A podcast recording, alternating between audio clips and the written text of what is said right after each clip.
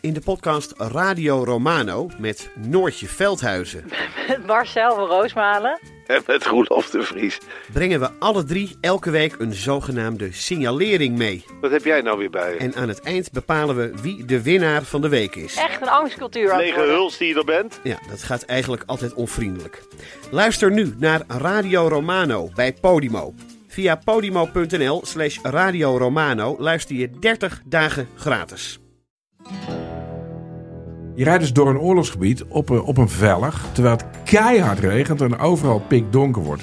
Nee, we durven niet te stoppen. En eh, ja, eh, Joep is nooit bang. Joep Vermans, de kamerman, die was nu ook echt bang. Via podimo.nl slash gonzo luister je de eerste 30 dagen gratis naar Podimo. podimo.nl slash gonzo.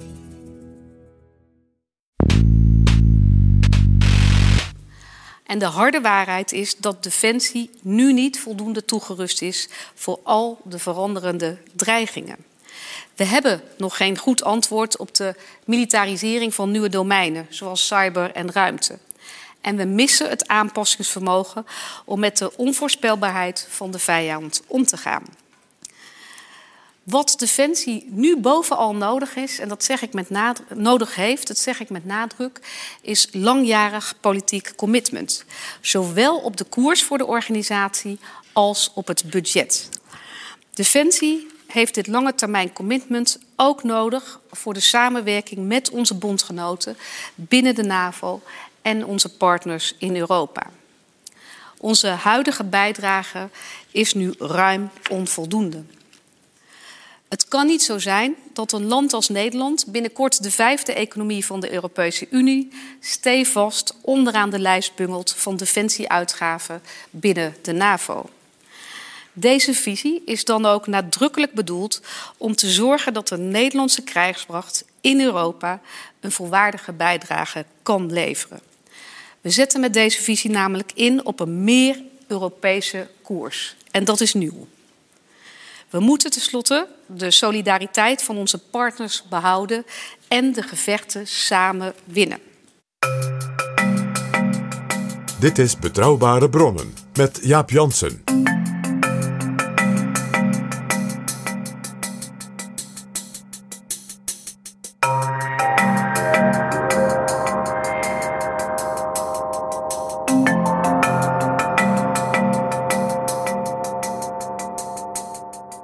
Hallo, welkom in Betrouwbare Bronnen, aflevering 139 en welkom ook PG. Dag Jaap.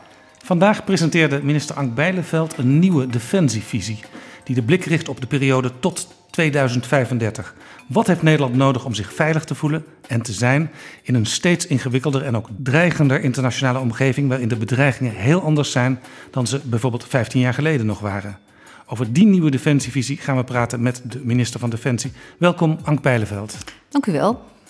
En we gaan praten met Beatrice de Graaf, hoogleraar geschiedenis met als leeropdracht History of International Relations and Global Governance aan de Universiteit Utrecht, lid van de Koninklijke Nederlandse Academie van Wetenschappen en, onder veel meer, sinds 2019 lid van de Commissie Vrede en Veiligheid van de Adviesraad Internationale Vraagstukken. Welkom, Beatrice de Graaf. Dank u wel. Dit is Betrouwbare Bronnen. Mevrouw Bijleveld, in uw voorwoord bij de visie schrijft u dat we in Nederland denken dat het vanzelfsprekend is dat we in vrijheid kunnen leven en dat ons niets zal overkomen.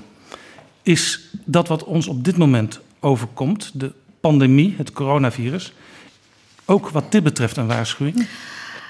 Nou ja, in ieder geval is het iets wat onverwacht is en wat ons inderdaad uh, hè, wat, wat, wat bijdraagt aan onzekerheid. Uh, en het is wel een van de onderdelen waar je op voorbereid um, moet zijn. en waarvan je ziet dat het niet zo makkelijk is, ook met elkaar, om dat goed op te pakken in Europees perspectief. Of bijvoorbeeld met NAVO-partners als je kijkt naar wat er, wat er gebeurt. Absoluut. Ja, en heel concreet, sinds 2004 zit er ook altijd een militair in het bestuur van de veiligheidsregio's. Ja, regionaal militair commandant is dat. Uh, dat is eigenlijk, uh, dit gaat eigenlijk over onze derde grondwettelijke taak. Misschien wel goed om te zeggen. Hè, wij verlenen bijstand aan, aan, uh, aan het bestuur in Nederland, aan burgemeesters of commissarissen van de Koning, als ze het niet meer zelf kunnen. En die regionaal militaire commandanten weten dan goed wat er gebeurt in een bepaalde regio. En kunnen ook makkelijk bij ons hun vraag neerleggen. Voor als er echt iets onverwachts of onzekers gebeurt. En dat kan van alles zijn. Het kan, uh, kan bijvoorbeeld het blussen van uh, branden uh, zijn, tot wat we nu in de afgelopen tijd met corona hebben gezien, bijstand verlenen in, in ziekenhuizen. dus er zijn heel veel verschillende dingen die, die, die wij kunnen doen. En dat is, wij vragen dan eigenlijk aan de veiligheidsregio's om het effect wat ze willen bereiken, om dat te formuleren. En dan bepalen wij hoe we het gaan doen. En er was ook nog een ander soort virus, uh, een jaar of wat geleden, dat er inhakte. Dat was die poging tot hacken van uh, de OPCW in Den Haag. Daar zaten de Russen achter. U heeft toen een enorme persconferentie uh, gehouden samen ja. met, met de Britten. dat is een nieuw soort van oorlogvoering. Ja, dat is zeker een nieuw soort van oorlogsvoering. Oorlogsvoering verandert sowieso. Dat is een interessant thema om met elkaar vandaag ook over, uh, over te spreken. Maar je zag dat deze, uh, dit waren Russen uh, die hier op Nederlands grondgebied, een, een organisatie die, waar wij voor de veiligheid moeten instaan als Nederland. Organisatie voor de bescherming van eigenlijk tegen chemische wapens. Hè, want dat is denk ik goed om te zeggen wat die organisatie doet, bestrijding van chemische wapens. daar probeerden ze een hek te zetten. wij hebben door dat we samenwerkten met de Engelse MI6 dit kunnen uh, voorkomen. En dat was net op het, op het moment dat de Skripal-zaak daar werd onderzocht. En dat er werd gekeken naar wat er in Syrië uh, was gebeurd. Dus het is heel kwalijk dat dit gebeurt. Doordat wij, dat, doordat wij dit onder de wet op de inlichting en veiligheidsdiensten hebben gedaan, hebben we de, de agenten, zal ik maar zeggen, de geheime agenten naar de uitgang begeleid. Maar hebben wel hun materiaal kunnen houden. En weten we dat ze dus echt dingen deden die we die we echt niet moeten hebben met elkaar. En dat is een ander soort van oorlogsvoering. En daar moeten we ons allemaal eigenlijk realiseren. Wij weten uit hun computers bijvoorbeeld ook dat ze verkiezingen uh, beïnvloed uh, hebben in Amerika uit eigen uh, zelfstandige informatie. En wij staan aan de vooravond van verkiezingen. Dat moeten we niet, zowel in Amerika als in, in Nederland, want dat moeten we gewoon nooit willen. Wij spraken vlak daarna, Jaap en ik, de grote Ruslandkenner Anne Applebaum. En die zei die persconferentie, dat vond ik fantastisch. Ze zei van de manier, ook de toon waarop het gebeurde, is precies waar ze in het Kremlin stiekem een beetje bang voor zijn. Namelijk dat je het gewoon open, feitelijk, nuchter en zonder omhaal van woorden gewoon zegt: dit is er aan de hand en we hebben jullie door. Ja, dat, dat is op zich goed om, goed om te weten. We hebben daar natuurlijk wel lang over geaarzeld. Want over geheime operaties praten wij natuurlijk nooit. Uh, uh, dat is de aard van, van het werk natuurlijk, van de, van de MIVD dan in dit geval. Maar dit vonden we zo ernstig dat we zeiden: het is belangrijk dat onze inwoners zich bewust zijn van dat dit gebeurt op Nederlands grondgebied. Maar überhaupt dat, dat dit soort dreigingen er veel meer zijn in, uh, in deze tijd. Um, en uh, ik dacht zelf ook, door dat maar eens klip en klaar te beschrijven, uh, geven wij ook aan dat we het weten. En dat is een duidelijk signaal. Dit is een duidelijk voorbeeld van ja, een nieuw soort oorlogvoering waar Nederland, waar Europa zich op moet voorbereiden, wat, wat, wat al gaande is. Er is nu een nieuwe defensievisie. Beatrice de Graaf, hoe belangrijk is het om nu met zo'n visie te komen? Ja, ik denk dat het uh, moment voor een nieuwe defensievisie nu, in de aanloop naar de verkiezingen uh, 2021, in de aanloop naar de verkiezingen in de Verenigde Staten, uh, vijf jaar na de inval in de Krim van de Russen, dus de afgelopen vijf jaar is er verschrikkelijk veel veranderd. Er zijn er dingen gebeurd die niemand op deze manier had kunnen voorspellen. Dus het is heel goed dat Defensie hier proactief een, een actie neemt. De laatste was alweer van 2010, Defensieverkenningen. Dus het wordt ook alweer tijd voor iets nieuws. Er zijn weer heel veel dingen gebeurd. Uh, tien jaar geleden? Ja, tien jaar geleden. Tegelijkertijd, ik, je spreekt met een historicus. Dus aan de ene kant zijn er ontzettend veel nieuwe dingen gebeurd. Tegelijkertijd zie ik ook weer patronen opdoemen... die juist uh, de wereld weer zo voorspelbaar, onvoorspelbaar maken als in de 19e eeuw. Wat ik daarmee bedoel is dat we eigenlijk nu echt, echt, echt aan het einde zijn gekomen uh, van die nieuwe wereldorde, uh, waarvan men dacht dat die zich na 1989-90 zou ontvouwen. Met de Verenigde Staten, als degene Clinton die dat ook zei, we gaan die nieuwe wereldorde creëren. Iedereen mag onder de schaduw en de vleugels van Amerika meeliften. Zelfs de Russen, die krijgen Zelfs een partnerschap met de NAVO. Een strategisch partnerschap aangeboden. Nou, dat heeft een tijdje, hebben mensen daarin geloofd. Het peace dividend. Ja, het vredesdividend moest worden geïnd. Sterker nog, GroenLinks heeft toen eigenlijk ook gezegd...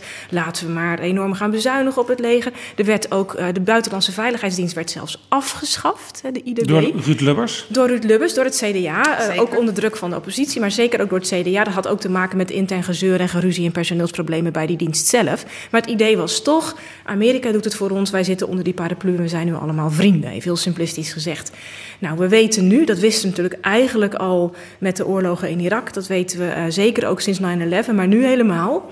Weten we met de oorlog in Syrië, uh, met het opkomen van Turkije, dat we eigenlijk terug zijn in een, in een, in een fase. De Caucasus, uh, Georgië, Abhazie, nu Nagorno-Karabakh. Ja, we weten terug dat, dat we nu terug zijn in een periode waarin er niet meer één of twee spelers zijn die de boel in evenwicht houden. En eigenlijk zou je kunnen zeggen, met terugwerkende kracht, is die fase van de Koude Oorlog een unicum geweest ja. in de wereldgeschiedenis. Ja.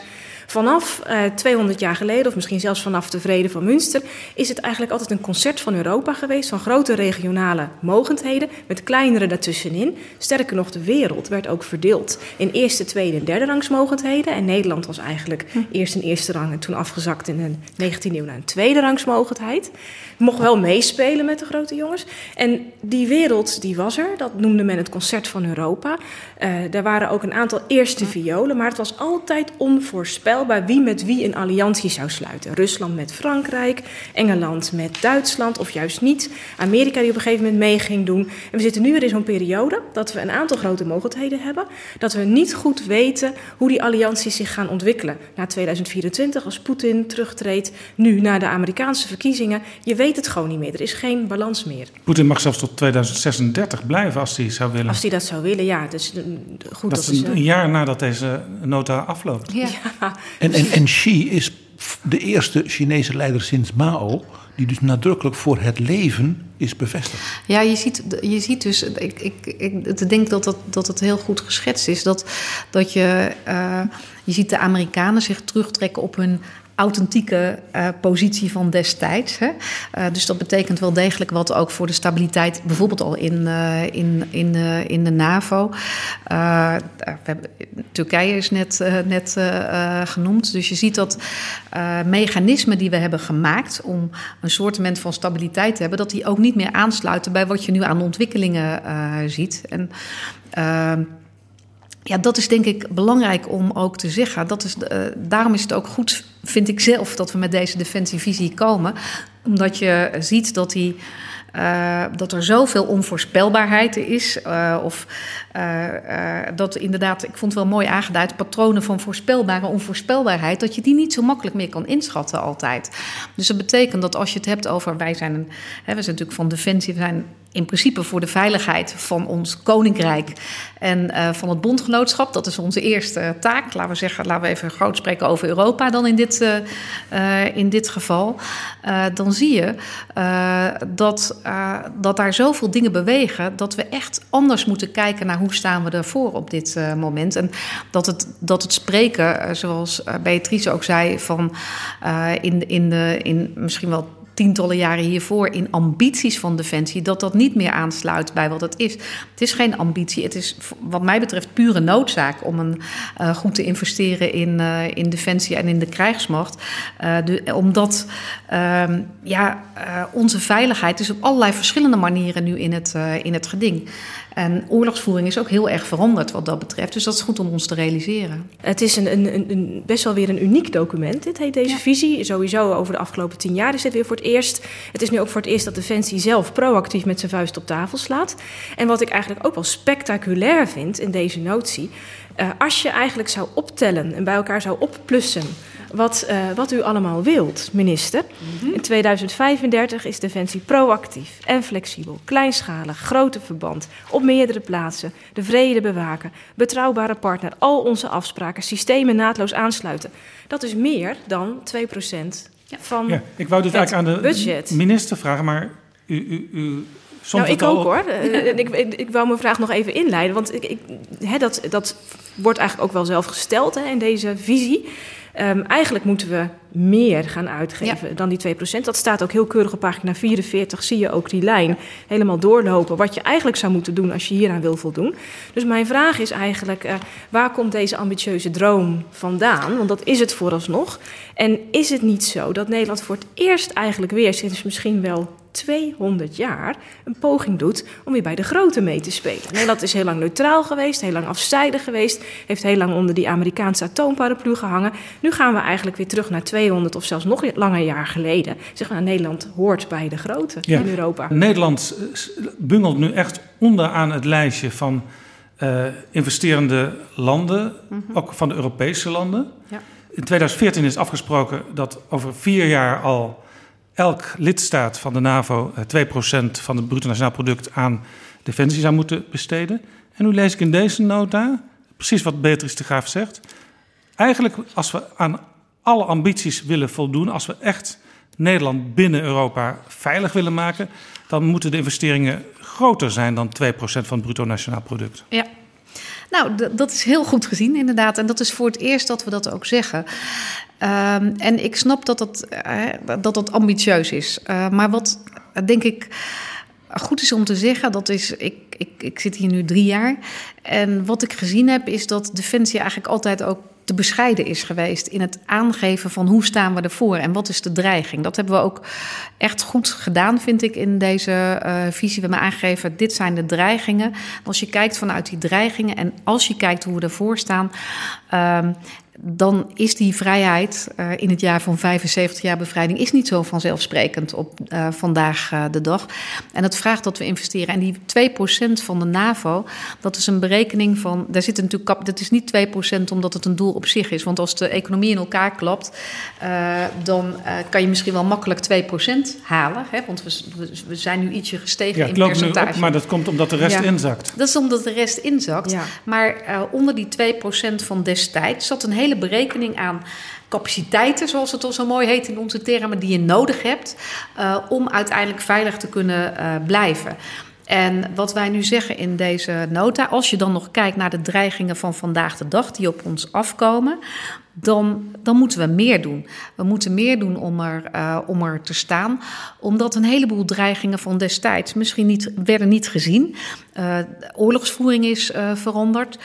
cyber is toch een heel nieuw domein. Ook dat kost geld. Dan heb je hele andere type verbindingen nodig dan zoals wij vandaag de dag met elkaar praten.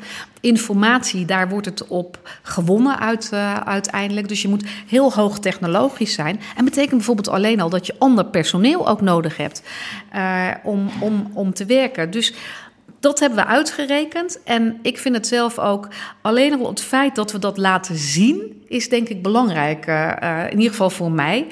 Uh, wat dat allemaal kost. Omdat ik vind het zelf nog steeds gek en ben benieuwd hoe Beatrice daarover denkt. Wat ik heel gek vind, ik, wij zitten hier uh, op mijn werkkamer in, uh, in Den Haag aan het plein. Ik zie hier toch eigenlijk iedere dag demonstraties voor mijn deur. Maar er is niemand die voor vrijheid of veiligheid gaat demonstreren. En ik vind het. Uh, ja, ik, ik het vraag me dat steeds af. Hè. Mensen denken dat het vanzelfsprekend is allemaal, maar dat is het niet. En dat willen we aan met deze visie laten zien. Het is niet vanzelfsprekend en het, het moet je ook wat het, het waard zijn. Het kost wat. Het is kostbaar eigenlijk. Ja, dat is inderdaad precies, denk ik, een, een, een enorm spanningspunt. En ook de, de, grote problematiek en ook de tragiek van Defensie. Uh, uh, eigenlijk sinds, sinds, sinds de naoorlogsperiode. Hè? Dat je dus eigenlijk altijd aanloopt te hikken tegen het punt dat je een hygiënische conditie bent. Dus je hebt er wat aan als alles schoon en netjes en vredig en opgeruimd is. Ja. En je gaat het pas missen, je komt er pas voor op als, uh, er, als er iets misgaat en als het overstroomt, zeg maar. Ja. Ehm, en dat is nu nog steeds natuurlijk een groot probleem. En dat is ook eigenlijk de afgelopen jaren altijd wel gedacht... nou, laten we daar maar op bezuinigen op Defensie. Vanaf 2012 is er enorm bezuinigd. Nu eh, ze lopen jullie zelfs tegen problemen dat je niet genoeg mensen kunt krijgen.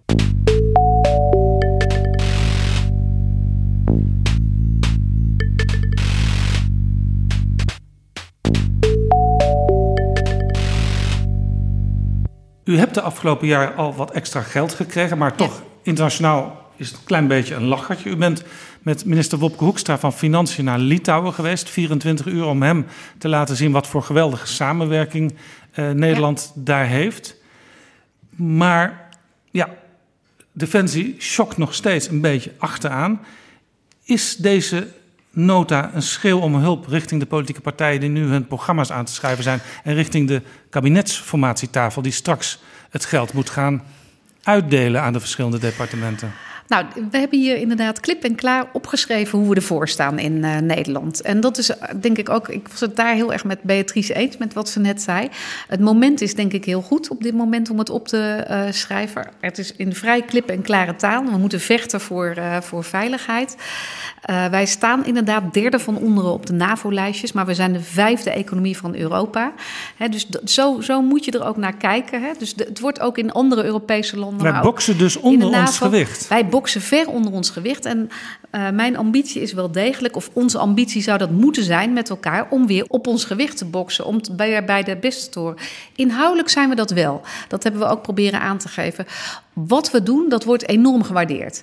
Als je kijkt naar uh, bijvoorbeeld onze special forces, dat wordt enorm gewaardeerd. Onze samenwerking met bilateraal met Duitsers, met Belgen, met Fransen, uh, wordt ook enorm uh, gewaardeerd. Onze vliegtuigen, de combinatie piloot-vliegtuig, die zijn hoog specialistisch, hoog technologisch. Dat geldt voor de onderzeeërs ook op dit moment. Dus inhoudelijk worden we veel gevraagd. Dus dat, dat zeg maar als het gaat om uh, uh, commitments, heet dat dan in de taal van uh, NAVO, dan zie je dat we veel gevraagd worden. Kunnen we lang niet altijd leveren, maar als we leveren, dan is men heel erg blij met wat er uh, geleverd wordt. Maar wij leveren gewoon onder wat wij waard zijn als, als land. Wij zijn gewoon echt een rijk land, wat niet aan zijn verplichtingen voldoet. En dat moet gewoon, wat mij betreft, beter. En daarom hebben we dat ook zo klip en klaar opgeschreven. Voordat er verkiezingsprogramma's zijn voor een deel van partijen klaar, maar kunnen nog op geamandeerd uh, worden. En voordat uiteindelijk inderdaad het regeerakkoord ook wordt gemaakt. Hey, wat u zegt over die kwaliteit van de Nederlandse krijgsmacht, dat, dat klopt inderdaad. Dat wordt alom erkend. De Britse ambassadeur die onlangs afscheid nam ja. in Den Haag, Peter Wilson, die zei ook: Ik ben erg onder de indruk geraakt van de Nederlandse krijgsmacht. Hij deed ook met u samen toen die persconferentie ja. over die, die, die Russische spionnen.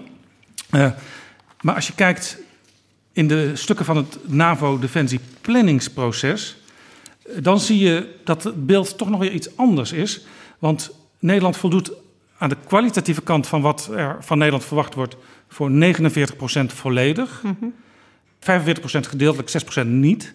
Maar als je het kwantitatief bekijkt, dan voldoet Nederland maar in 29% van de doelstellingen volledig. dat. Dat, dat is tamelijk treurig dan. Dat is heel treurig. Ik heb daar ook geen geheim van gemaakt. Hè. Ik zeg gewoon ook overal dat met het huidige pad halen we gewoon ook niet die afspraak die er is gemaakt. Hè, waar de handtekening van Mark Rutte onder staat in 2014. Dat, dat kunnen we zo niet halen. Dat is treurig, omdat we uh, in het, de derde van. We zijn de derde van onder op de NAVO-lijstjes. Maar we zijn de vijfde economie van uh, Europa. We willen daar altijd met de grote meedoen. Hè. We willen aan de, bij de G20 willen we aanwezig zijn. Maar dan moet je ook laten zien dat je investeert in je, in je veiligheid, omdat het, uh, wat mij betreft, gewoon echt noodzaak is. En daarom is het wel, denk ik, heel belangrijk dat we voor het eerst gewoon klip en klaar aangeven in deze visie. Wat kost dat dan als je wilt herstellen? Uh, wat kost het dan als je je verbindingen op orde wilt, uh, wilt, wilt hebben? Uh, buiten wat het kost om die capaciteiten die de NAVO aan ons toebedeeld heeft, om daarin te investeren. Dat kost alleen al zo'n 5, 6 miljard uh, kijkend. Maar je kan niet alleen die, die vliegtuigen hebben uh, als je niet uiteindelijk ook met de als, laten we zeggen een F-35. Dat is een informatiestofzuiger. Die haalt overal inlichting vandaan. Dat is hoogtechnologisch. Daar zijn we ook goed in. Maar al die informatie die je binnenhaalt, moet je ook verwerken. Daar moeten ook mensen aan zijn die daar iets mee kunnen doen. En die dat dan weer doorgeven aan iemand die in het veld zit. om daarmee te op te acteren. Er wordt binnen Defensie ook wel eens en dat kost gezucht. We hebben, ook ontzettend we hebben een, veel geld. Want we hebben een te veel aan informatie hier. Ja, maar we, maar we hebben ook. We hebben te, enerzijds te veel kan je denk ik nooit hebben, maar je moet het uitzoeken. Je moet kijken wat je ermee moet doen. En dat kost dus ook wel degelijk uh, geld. Dus je moet goede verbindingen uh, kunnen, uh, kunnen leggen. Je moet, je moet, je moet dus, dus die hele huishouding op orde. Dat staat ook in wat dat betekent. dat kost ook een paar miljard. daarnaast hebben we achterstanden door, door inderdaad die bezuinigingen die er zijn geweest in de afgelopen tientallen, 30 jaar misschien eh, wel, als je er goed eh, naar uh, kijkt. Uh, nou, de staat van onze gebouwen is niet optimaal. dus, dus je moet ook voldoen aan veiligheidseisen en kwaliteitseisen. Alleen al voor dat personeel waar je het om vraagt. En we moeten meer investeren in inlichtingen. Nou, dat staat er allemaal in. En ik vond het wel mooi om te horen dat Beatrice zei... het is wel voor het eerst dat het zo klip en klaar erin staat. Ja, van Wopke Hoekstra is de uitspraak... ik heb diepe zakken. Heeft hij dat ook al tegen u gezegd? Ja, dat heeft hij over corona gezegd. Hè? wij hebben ook maar die zakken zijn bijna leeg, dus dat, dat belooft dat voor Defensie. Nou ja, dus daarom is het ook... Daarom, eh, wij leggen dit natuurlijk niet voor niks ook op dit moment neer. Omdat in, hè, dit, eh, wij hebben zeker extra geld gekregen voor deze periode. 5,5 miljard. En nadat ik met Wopke Hoekstra in uh, Litouwen ben geweest... is het ook wel degelijk zo dat we bij de voorjaarsnota... nog weer extra geld hebben gekregen... voor een eerste deel van het NAVO-plan uit te werken... waar we dan weer extra F-35 et cetera voor kopen. Maar dat is niet genoeg... En uh, dat is niet genoeg om ook veilig te blijven en er veilig te staan. En daarom hebben we deze visie ook op tijd neergelegd. Ja. Zodat wie dan ook onderhandelt zich dat realiseert. Ja, hoe hard is die eis? Want uh, ik las in een interview met Jan Hoedeman deze zomer... dat u in principe bereid bent om nog een periode als minister van Defensie door te gaan. Maar zegt u tijdens de kabinetsformatie, als ze u vragen... ja, ik wil wel even naar het cijferstaatje kijken bij, de, bij, de, bij het regeerakkoord? Nou, ik sterker nog, ik denk dat iedere minister van Defensie, wie dan ook, hè, of ik het nou ben of een ander, uh, die aantreedt, die zal moeten weten wat hij kan investeren. Omdat als je, uh, als je kijkt naar hoe we ervoor staan, en dat hebben we echt goed aangegeven, en wat we willen, we moeten anders gaan werken van klein schaalbaar naar hoogtechnologisch moeten we ingezet worden. Dat hebben we in deze visie ook aangegeven. Maar daar heb je ook budget voor, uh, voor nodig. En wie dan ook zal daarnaar moeten kijken. Gaat dat, gaat dat uh, de minister lukken, Beatrice de Graaf? U bent historicus, u heeft gezien dat Defensie vaak toch maar een beetje aan de bedelstaf liep. Ja, de enige momenten waarop er geld en middelen en nieuwe apparatuur komt voor defensie is op het moment dat er een oorlog dreigt uit te breken. En dan is het vaak te laat. En anders is het vaak te laat. Uh, of als er grote bondgenoten een flinke duit in het zakje doen. Hè, zoals met ja. de Marshallhulp. Uh, maar ook met de Britten die de Nederlandse vloot ook zijn bijgesprongen na, uh, toen Napoleon was verslagen. Maar dus de, de Britten, daar hebben we nu een beetje wat lastiger relatie mee. Nou, dat is, daar, daar spreekt de defensienota ook over. En de AIV ook. Dat militair -huh. en um, ook, ook defensie- en verdedigingstechnisch zul je de Britten erbij moeten houden. En dat zullen ze zelf ook willen. dus dat ze uit de EU zijn, hoeft nog niet te betekenen dat je ook dit soort. Het maakt het wel veel lastiger. Het is een NAVO-partner. Het is, ons, het is een NAVO-partner. Het is heel erg lastig, maar bijvoorbeeld uh, de Britten zaten al niet in het permanent en structureel overlegorgaan van de 25 van de 27 Europese landen. Ik wou nog één punt zeggen over dat geld. Wat ik denk dat heel belangrijk is om uit te leggen aan de Nederlandse bevolking en ook gewoon als argument sterker te beklemtonen, iets waar dit kabinet heel huiverig voor is geweest, is het belang van internationale allianties en is het belang dat uh, Nederland, de waar dat Nederland altijd een netto ontvanger is van internationale rotzooi, internationale problemen. Nederland is een land waar het vreedzaam is, waar het goed toeven is. Nederland produceert zelf gelukkig weinig internationale conflicten en spanningen. Maar is er wel altijd de dupe van, altijd de ontvanger van. Hoezo? En, uh, Waar is Nederland dan de dupe van? Terrorisme, hè, mijn eigen taakveld. Ja. Uh, terrorisme heeft natuurlijk Nederland enorm in zijn band gehad de afgelopen jaren en is ook nog niet weg. En nu de pandemie. Dat is natuurlijk, van nature is een pandemie iets dat grensoverschrijdend is. Het kwam niet uit Nederland. Nederland is er nu wel, uh, ligt op zijn gat en is zwart gekleurd in Europa qua aantallen besmettingen. Um, als je ook kijkt naar de dreiging vanuit Rusland, uh, de cyberdreiging vanuit Rusland, andere landen. Uh, ik kan me nog aan DigiNotar herinneren, waar mm -hmm. waarschijnlijk Iran achter heeft gezeten. Ja. Dus Nederland is altijd de netto ontvanger van grote geopolitieke ruis en conflicten en oneenigheid. Dus Nederland heeft allianties nodig. Dat is een waarheid als een koe, maar die is eigenlijk te lang onuitgesproken okay. geweest. En wat, wat je hier eigenlijk nog aan zou moeten verbinden, wat er nog te weinig in staat. Andere landen zullen Nederland niet gaan helpen omdat ze ons zo aardig vinden.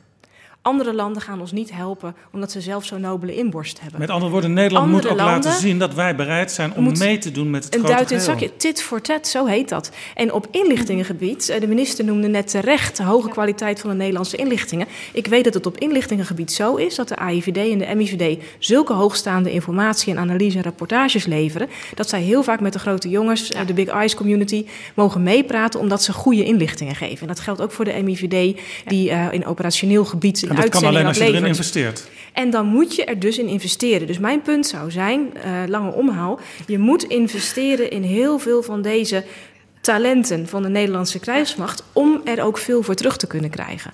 En dat gebeurt eigenlijk ook al, maar dat wordt veel te weinig naar buiten toe uitgedragen van ja, we moeten dit doen, anders krijgen we niks terug. Ja. Ook gewoon transactioneel. Hè? Nee, het is het, ons- het- ja. het- zeg maar het aspect van het, eh, het betekent ook wat, voor- het levert jezelf wat op, Ja. zeg maar. Dat, dat, zou, dat, nou, dat zouden we zeker beter kunnen eh, benadrukken. En dat probeer ik ook zelf wel met eh, bijvoorbeeld in, in internationale samenwerking bilateraal in te brengen. Bijvoorbeeld met de Duitsers eh, zie je dat wij op, op de verbindingenkant nu ook eh, samenwerken. En De verbindingenkant? ja, dat Radio, radiosystemen. Eh, eh, en ik had daar met de, de vorige minister heb ik daar een, eh, een convenant voor, eh, of een internationale overeenkomst over gesloten. Ursula von der Leyen was dat nog, die nu eh, voorzitter van de Europese Commissie is. Ehm, en eh, die zei: Het komt heel goed bij elkaar eigenlijk in die samenwerking. Want wij, jullie hebben wat aan ons, want wij zijn goed in het schetsen van het kader. En jullie zijn heel erg hands-on. Jullie zijn veel praktischer. En doordat we dit nu samen doen, bereiken we uiteindelijk veel meer. En dat is heel eh, grappig om te zien. Dus we, we, kunnen dat, dat is ook transactioneel.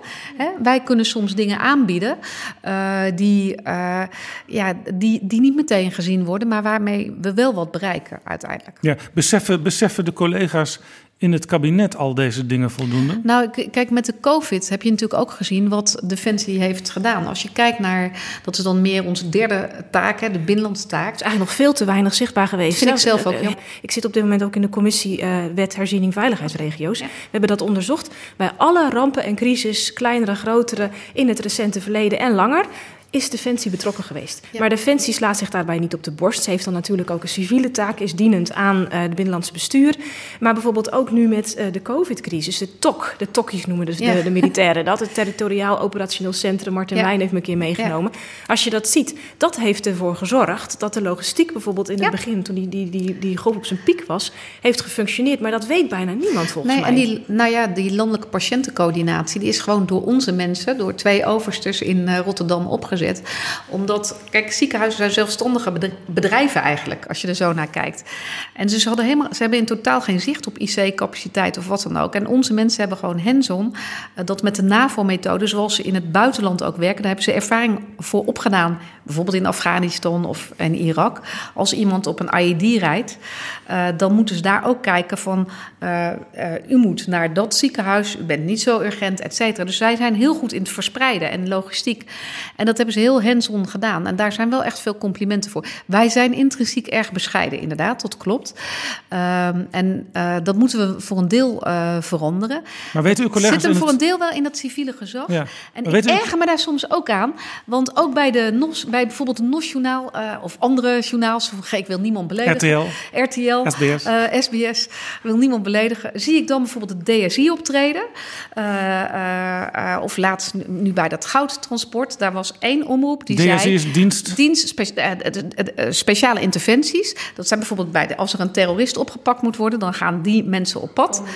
Eh, en die bestaat voor twee derde uit mariniers, uit defensiemensen. En wat staat daar achterop? Hun pakken politie.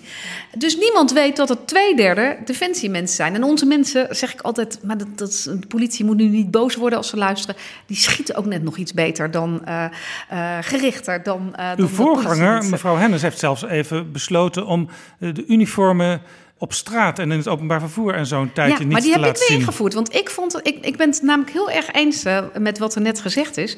Ik heb van het begin af aan gezegd... onze mensen moeten zichtbaar zijn.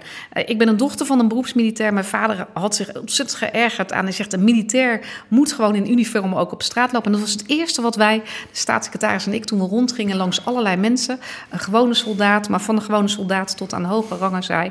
van wij, wij zijn trots op ons uniform en we willen graag op straat lopen. En dat maakt maakt het ook aanraakbaar. Op het moment dat uh, iemand in uniform op straat loopt, kan je hem ook aanspreken op zijn functie. En dat, bijvoorbeeld jongeren doen dat ook nadrukkelijk sinds het weer mag. En ik heb gezegd toen ik dat zag, uh, en, uh, toen wij van we gaan dat gewoon weer doen. Mensen zijn verantwoordelijke mensen, kunnen zelf als ze denken dat het gevaarlijk is beslissen of ze wel of niet in uniform lopen. Maar ze mogen in uniform lopen en heel veel doen dat, doen dat nu ook. En dat is denk ik ook belangrijk. Maar, ik maar toch, ik vroeg straks, weten uw collega's het kabinet voldoende van wat Defensie allemaal doet en hoe belangrijk weinig. het is? Nee, maar dat is te weinig. En uh, ik denk dat die COVID-kant, die heeft dat voor een deel laten zien. Wij hebben zelf ook, ik heb er ook consequent over ge, ge, getweet uh, met hoeveel inzet wij hebben gepleegd. En, uh, maar mensen beschouwen het allemaal als vanzelfsprekend, want dat ging weer onder, onder het gezag van zeg maar, de publieke gezondheidskant. En dat is ook goed natuurlijk. Hè? Dat is ook goed, want het is ondersteuning, Ja. het is een civiele ja. taak. Ik ga nog even terug naar het punt dat u net aansneed. Dat was dat je in de samenwerking, bijvoorbeeld met de Duitsers, als we een hele belangrijke stappen kunt zetten, maar dan moet je wel bij elkaar aansluiten. Ja. Ik kan me herinneren, wij waren samen op een boot in de Rotterdamshaven met ja. Manfred Weber uit Beieren. En die vertelde dus dat hij ervan uitging, ja, zo'n Rotterdamse haven, zo'n enorme risico voor de veiligheid vanwege de mensensmokkel. Mm -hmm. En toen zei de chef beveiliging die daar ook bij was, die zei, nee hoor, dat is helemaal geen punt. Het grote gevaar voor de Rotterdamse haven is cyberwar. Ja. U bent een bijer, u heeft geen havens. Dit is één gigantisch ja. wereldwijd netwerk van informatie en verbindingen met schepen die op alle zeeën varen richting Rotterdam of uit Rotterdam.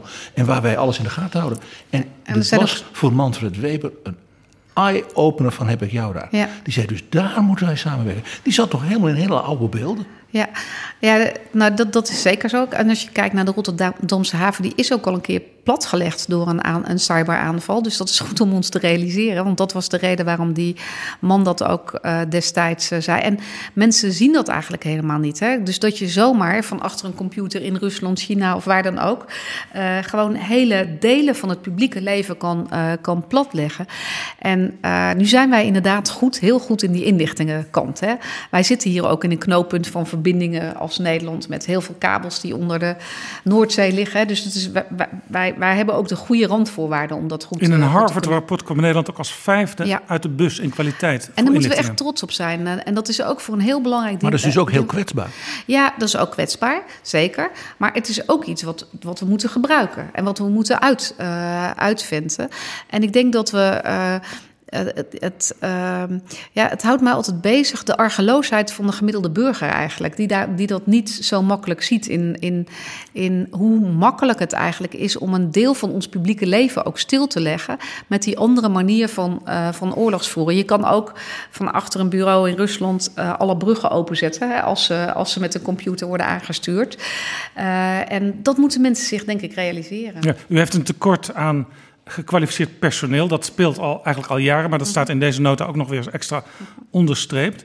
En dat, dat nieuwe personeel dat moet natuurlijk ook van hoog, van ja. een groot deel van hoogtechnologisch niveau zijn straks. Het moet ander personeel zijn. Het, het, zal een ander type personeel ook zijn wat we nodig hebben. Maar als, maar als Defensie in, het, in de maatschappij te weinig zichtbaar is, wat Beatrice de Graaf zojuist zei...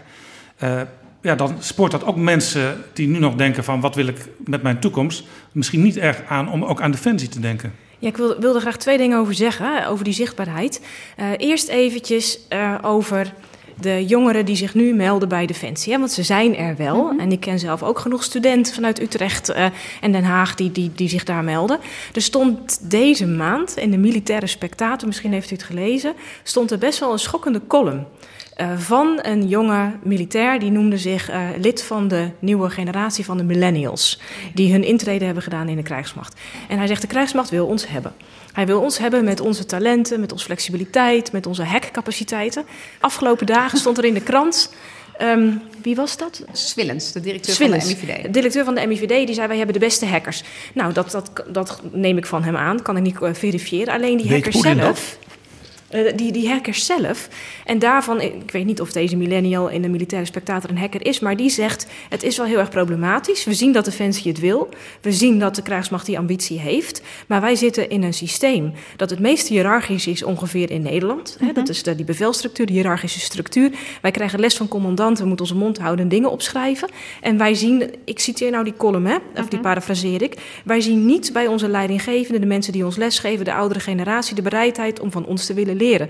Dus hoe moet dat dan in hemelsnaam? Dus ik kom zo nog op die zichtbaarheid terug. Maar ik zou dit punt graag ook nog even willen voorleggen, want ik schrok een beetje van die column. Ja, als je, in, als je in een bedrijf als, als, Google eh, even kijkt op Silicon Valley, dan zie je al die uh, jongens en meisjes uh, in zitzakken met elkaar confereren, uh, af en toe aan de ringen, in de ringen hangen en zo. Op Defensie, dan moet je om te beginnen in de houding staan.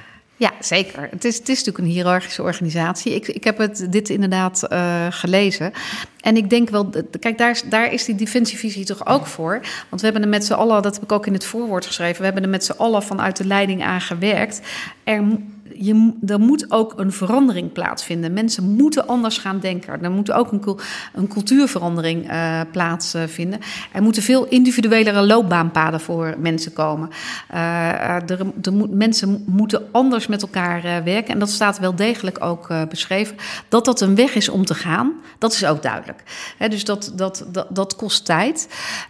en als mensen niet op de goede plek zitten, dan moeten we daar ook naar, naar kijken. En onze leiders van de toekomst moeten ook anders leiding geven dan ze in het verleden gewend zijn geweest. En daar zetten we ook echt veel stappen nu in op dit moment. Maar dat moet anders, want het is een visie voor 2035. Dus moet wel degelijk moet daar nog veel veranderen. Ja, eigenlijk zie ik op dit punt twee elementen die ik in het stuk niet erg tegenkwam. Ten eerste, u zult in deze organisatie, sterk hiërarchisch, die naar toptechnologisch en flexibel moet, dus een gigantisch leven lang ontwikkelen, ja. leven lang leren circuit beginnen. Ja. Ik lees dat niet en dat zal je toch de komende 15 jaar, nou ik zeg de komende vijf jaar, moet je als naar die organisatie omturnen. Tweede is, uh, we gaan natuurlijk demografisch met de jonge generatie krimpen. Ja. Dus u zult uit MBO, HBO, universiteiten jonge mensen enthousiast moeten krijgen voor die hele nieuwe ontwikkeling. Dus u zult moeten investeren in bijvoorbeeld Centers of Expertise in het HBO. U zult misschien wel leerstoelen uh, aan universiteiten moeten gaan ontwikkelen. We hebben een eigen universiteit. Uh, u, u, heeft er een, maar die, die moet, die, die moet waarschijnlijk. Er ook, die moet misschien wel helemaal opgeturnd worden intern qua ja. curricula. En dat, laat ik zeggen, dat aspect dat u als het ware proactief zult moeten investeren in uh, zeg maar die opleidingen van jongeren. om ze als het ware al in een vroeg stadium mee te krijgen naar zeg maar, dat topniveau dat miste ik nog een beetje. Oh, maar het staat er wel in. Maar misschien eerst Beatrice en dan ja. zal ik er wat over zeggen. Ja, ik vind dit wel een hele spannende vraag. En ik vind het ook een moeilijk uh, punt mm -hmm. wat, uh, wat, wat, wat, jij aansnijdt. Ik denk niet dat we terug moeten in Nederland naar een dienstplichtige leger. Toch is voor die zichtbaarheid wel wat te zeggen. Want eigenlijk uh, tot, tot aan de Koude Oorlog aan toe hadden wij dus die zichtbaarheid met Zeker. mensen die in dienst zaten. Iedereen kende iemand. Nu weet bijna niemand meer, kent een beroepsmilitair. Nee, maar goed, dat is een van de redenen waarom ik echt blij was met dat iedereen gewoon weer in uniform loopt. Uh, het, is wel, het zijn meerdere dingen over te zeggen. Het is zo, kijk, wij hebben een beroepsleger. Wij hebben overigens wel dienstplicht, maar geen opkomstplicht. Hè. Dat is goed om te zeggen, want we ja, hebben nog ja, steeds dienstplicht. Ja. Sterker nog, binnenkort ga ik... Uh, we hebben, ik heb ook de dienstplicht voor meisjes ingevoerd. Uh, dus binnenkort krijgen, ik geloof zelfs volgende week... krijgen alle 17-jarige meisjes voor het eerst een brief... dat ze ook dienstplichtig zijn, maar niet op hoeven te komen. Die zullen dus wel even schrikken dan. Ja, dat denk, dus dat gaan we ook nog speciaal begeleiden, inderdaad. Uh, om, om aan te geven. Omdat het heel belangrijk is dat het voor iedereen geldt. Maar wat denk ik belangrijk is om te zeggen.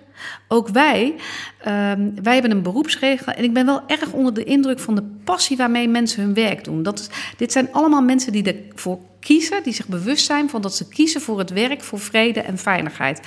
En ze kunnen allemaal vol passie over hun werk ook vertellen. Dat doen wij ook op, op uh, ROC's, et cetera, maar ook op basisscholen. Ik doe dat zelf ook af en toe, of op HBO's. Um, en we hebben natuurlijk een heel systeem met uh, uh, VEVA-leerlingen op ROC's. die, VEVA? Dat is veiligheid en vakmanschap. Dat zijn, dat is, dat is, dat zijn jongeren die zeg maar dan op een ROC zo'n opleiding voor uh, volgen. Waarbij ze eventueel bij ons door kunnen in het, uh, in het, in het werk. Dus wel degelijk verbinding.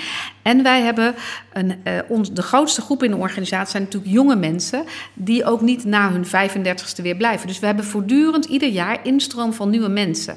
Dus het is niet zo dat, dat, dat je daardoor geen verbinding met de samenleving hebt. En we zijn. We hebben de laatste jaren heel erg geïnvesteerd van hoe kan je nou ook kijken naar die, naar die kant, die hoogtechnologische kant die je ook nodig hebt. Dus we hebben het Defensity College opgezet, uh, waarin we mensen vragen om af te studeren bij, uh, bij ons. Dat, willen we, dat breiden we voor een deel uit nu naar, dat is WO naar HBO. En je ziet dat dat heel, heel erg werkt om, om mensen, er is veel vraag naar, we moeten mensen afwijzen, we kunnen ze niet eens allemaal plaatsen, die, die bewust bij, ervoor kiezen om bij, bij ons te werken. Want er zit een hele andere kant aan die ik nu niet gehoord ook misschien minder in onze defensievisie staat. Maar mensen krijgen hier wel skills for life uh, uit. Mensen leren hier, ook als ze, als, ze, als ze wel in die hiërarchische lijn zijn, leren ze dingen uh, waar, waar in teamverband optreden. Want als jij in het buitenland optreedt uh, met een groep mariniers, dan moet je van elkaar op aankunnen. Dus, en uh, wat mensen ook leren, daar waren mijn kinderen, die zijn niet meer in die leeftijd, maar die waren er wel erg van onder de indruk. Mensen leren al heel jong leiding geven hier bij, uh, bij ons. Dus dit is een bedrijf waar je een veelheid van facetten uh, hebt. En dat kunnen we wel beter laten zien. En dat moeten we ook beter doorontwikkelen. Hoe gaat u die ontwikkeling het ware versnellen?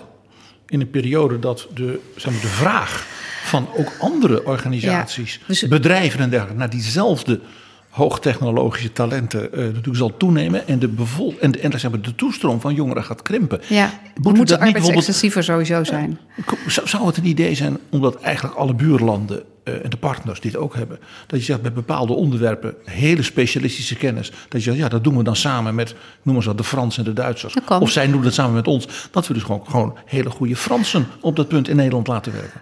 Ja, dat, is, dat kan. En dat kan, kan nu ook al wel in samenwerking. Uh, dan zijn ze geen deel van onze krijgsmacht, want dat is weer ingewikkeld. Dan moeten ze Nederlander uh, voor, uh, ja, voor misschien zijn. moet je daar dan wat maar flexibeler in, in worden. In samenwerking kan dat. Dus we, we kijken daar wel, wel degelijk naar. We zullen, wat er staat is dat we ook veel arbeidsextensiever zullen moeten werken. Want überhaupt het aantal jongeren neemt af. Als je kijkt naar de demografische ontwikkeling. Dat geldt voor alle bedrijven. En als we zo doorgaan met wat er met de zorg gebeurt... dan moet straks een van de twee of drie geloof ik, eh, drie is dat geloof ik, is uitgerekend, moet in de zorg werken. Als ja, je, dus, er zijn dus misschien niet eens genoeg jongeren om, uh, stel dat je het zou willen, de dienstplicht weer opnieuw in te nee, voeren. Nee, dat, dat denk ik denk niet. Nu is het, ja, het zou misschien wel kunnen, maar anders vormgegeven, denk ik. Kijk, er zijn wel interessante modellen. Hè. In, in de Scandinavische landen doen ze het al, ook bijvoorbeeld, maar uh, anders weer dan Duitsland. Daar is het een uh, ik zoek even naar het Nederlands woord. Een asset op je cv, een, uh, een, een, een plus. Ja, een, plus, maatschappelijke plus. dienstplicht die je dan hebt gedaan. Ja. Een, een, pluspunt, een soort een maatschappelijke taak die je hebt verricht. En da daar wordt door een werkgever dus ook naar gekeken... Uh, als dat dat heel belangrijk is dat je dat hebt, hebt gedaan. dus, dus, er zijn wel verschillende dus mogelijkheden. Dus ik hoor wel enigszins beter zich tegemoet komen... in dat idee van die dienstplicht?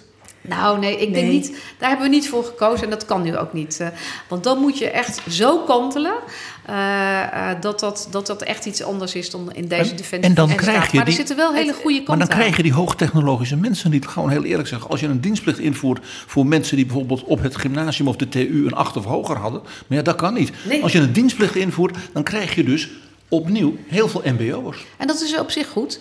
Hè, want die is, dat ook kunnen. Hè? Die de veiligheidsopleidingen op zeker. MBO zijn van een heel erg hoog niveau. Gelukkig wel. Ik wil, nog, en ik wil heel graag nog één punt inbrengen... wat ook wel echt met die personeelskwestie te maken heeft. Um, wat een, het is een beetje een ongemakkelijk punt. Kijk, heel vaak is defensie toch negatief in het nieuws. Dat heeft te maken met de hygiënische conditie. Goede dingen wordt dan minder vaak over geschreven. Mm -hmm. En dat heeft ook wel te maken met gedoe op de werkplek. En dat heb je bij elk consortium, dat heb je bij elk bedrijf. Maar de MeToo-affaires zijn niet aan defensie voorbij gegaan. Uh, manier waarop mensen worden benadeeld die uh, arbeidsschade hebben geleden. Um, en wat ik nog wel maar daar interessant is, daar is defensie vind, in de beeldvorming natuurlijk ook heel kwetsbaar. Want er komen meteen ja, kamerdebatten over. Er komen kamerdebatten over, dat is defensie kwetsbaar. Ik vraag me ook af, ik weet er te weinig van of Defensie daar altijd heel erg goed mee omgaat. Uh, het, het, is iets waar elke keer weer ministers mee te maken krijgen. Mm -hmm. Valt er weer zo'n lijk uit de kast waar zij niks aan kunnen doen, maar dat is er wel. Dus mijn punt is nog wel, als je toe wilt naar zo'n nieuwe cultuur, mm -hmm. dat is eigenlijk ook een beetje wat ik las in ja. die column in de Militaire Spectator. Hoe zorg je dan dat je cultuur opener, transparanter, ja. inclusiever, en dat is ook van groot belang. Hè, uh, vanwege de democratische legitimiteit. Dus als die krijgsmacht zichtbaar en in de samenleving ingebed moet zijn, moet hij zich ook naar die cultuur in de samenleving voegen. En ook uh, afgerekend kunnen worden ja. op dingen die misgaan. Ja. Hoe gaat u daarmee om en hoe nou, kunt u dat verbeteren? Dat ben ik helemaal eens. Heel expliciet heb ik er zelf persoonlijk voor gekozen om dit ook op te schrijven, omdat ik denk dat daar nog een wereld te winnen is uh, in, die, in die transparantie en in die cultuurkant. Je moet veel opener zijn over, over wat er gebeurt en het ingewikkelde daarvan voor, zoals mensen uh, zijn opgeleid, is dat heel veel uh, mocht niet gezegd worden. Hè, in het, uh, ja. En dat zit hem in hun eigen veiligheid, want daar sta je natuurlijk ook voor. Dus, dus het zijn dingen die wel gezegd kunnen worden en dingen die niet gezegd worden, kunnen worden. Maar je moet veel transparanter zijn. Dus dat, dat, dat staat nu voor het eerst ook, daar zijn we het ook allemaal over eens, expliciet erin. Wat het ingewikkelde is aan de dingen die je in de media ziet, is dat dat dus één van 65.000. En niet ieder voorbeeld is exemplarisch voor de organisatie. En dat maakt het ook ingewikkeld. Wij zijn een zelfstandige sector, een zelfstandige werkgever. Um, en uh, uh, ik denk dat er veel dingen wel soms adequater konden. Maar er zit ook een hele vorm van juridisering omheen. Omdat het ook voor de toekomst weer wat betekent. Sommige dingen uh, zijn in het oorlogsrecht anders dan, uh, dan in zeg maar, het normale civiele recht. Dus je moet daar ook op een andere manier naar, naar kijken.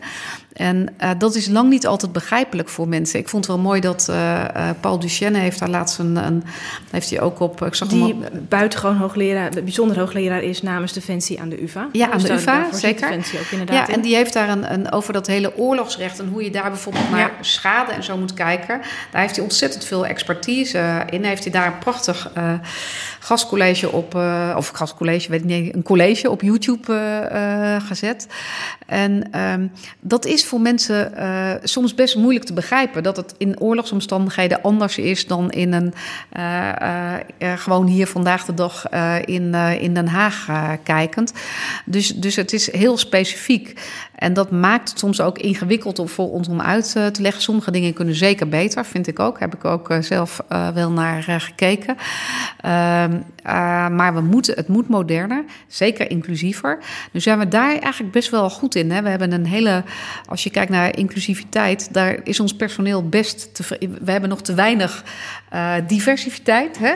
Maar als het gaat om inclusiviteit, Wacht even, diversi kunt u even de begrippen uh, nou beschrijven? Ja, Diversiteit, inclusiviteit? Ja, dat, ja, het is misschien te ingewikkeld. Uh, uh, maar het is net na Coming Out Day dat we dit gesprek hebben. En als je kijkt de naar inclusiviteit... De regenboog, we hebben een regenboogloper uitgerold, een hele grote.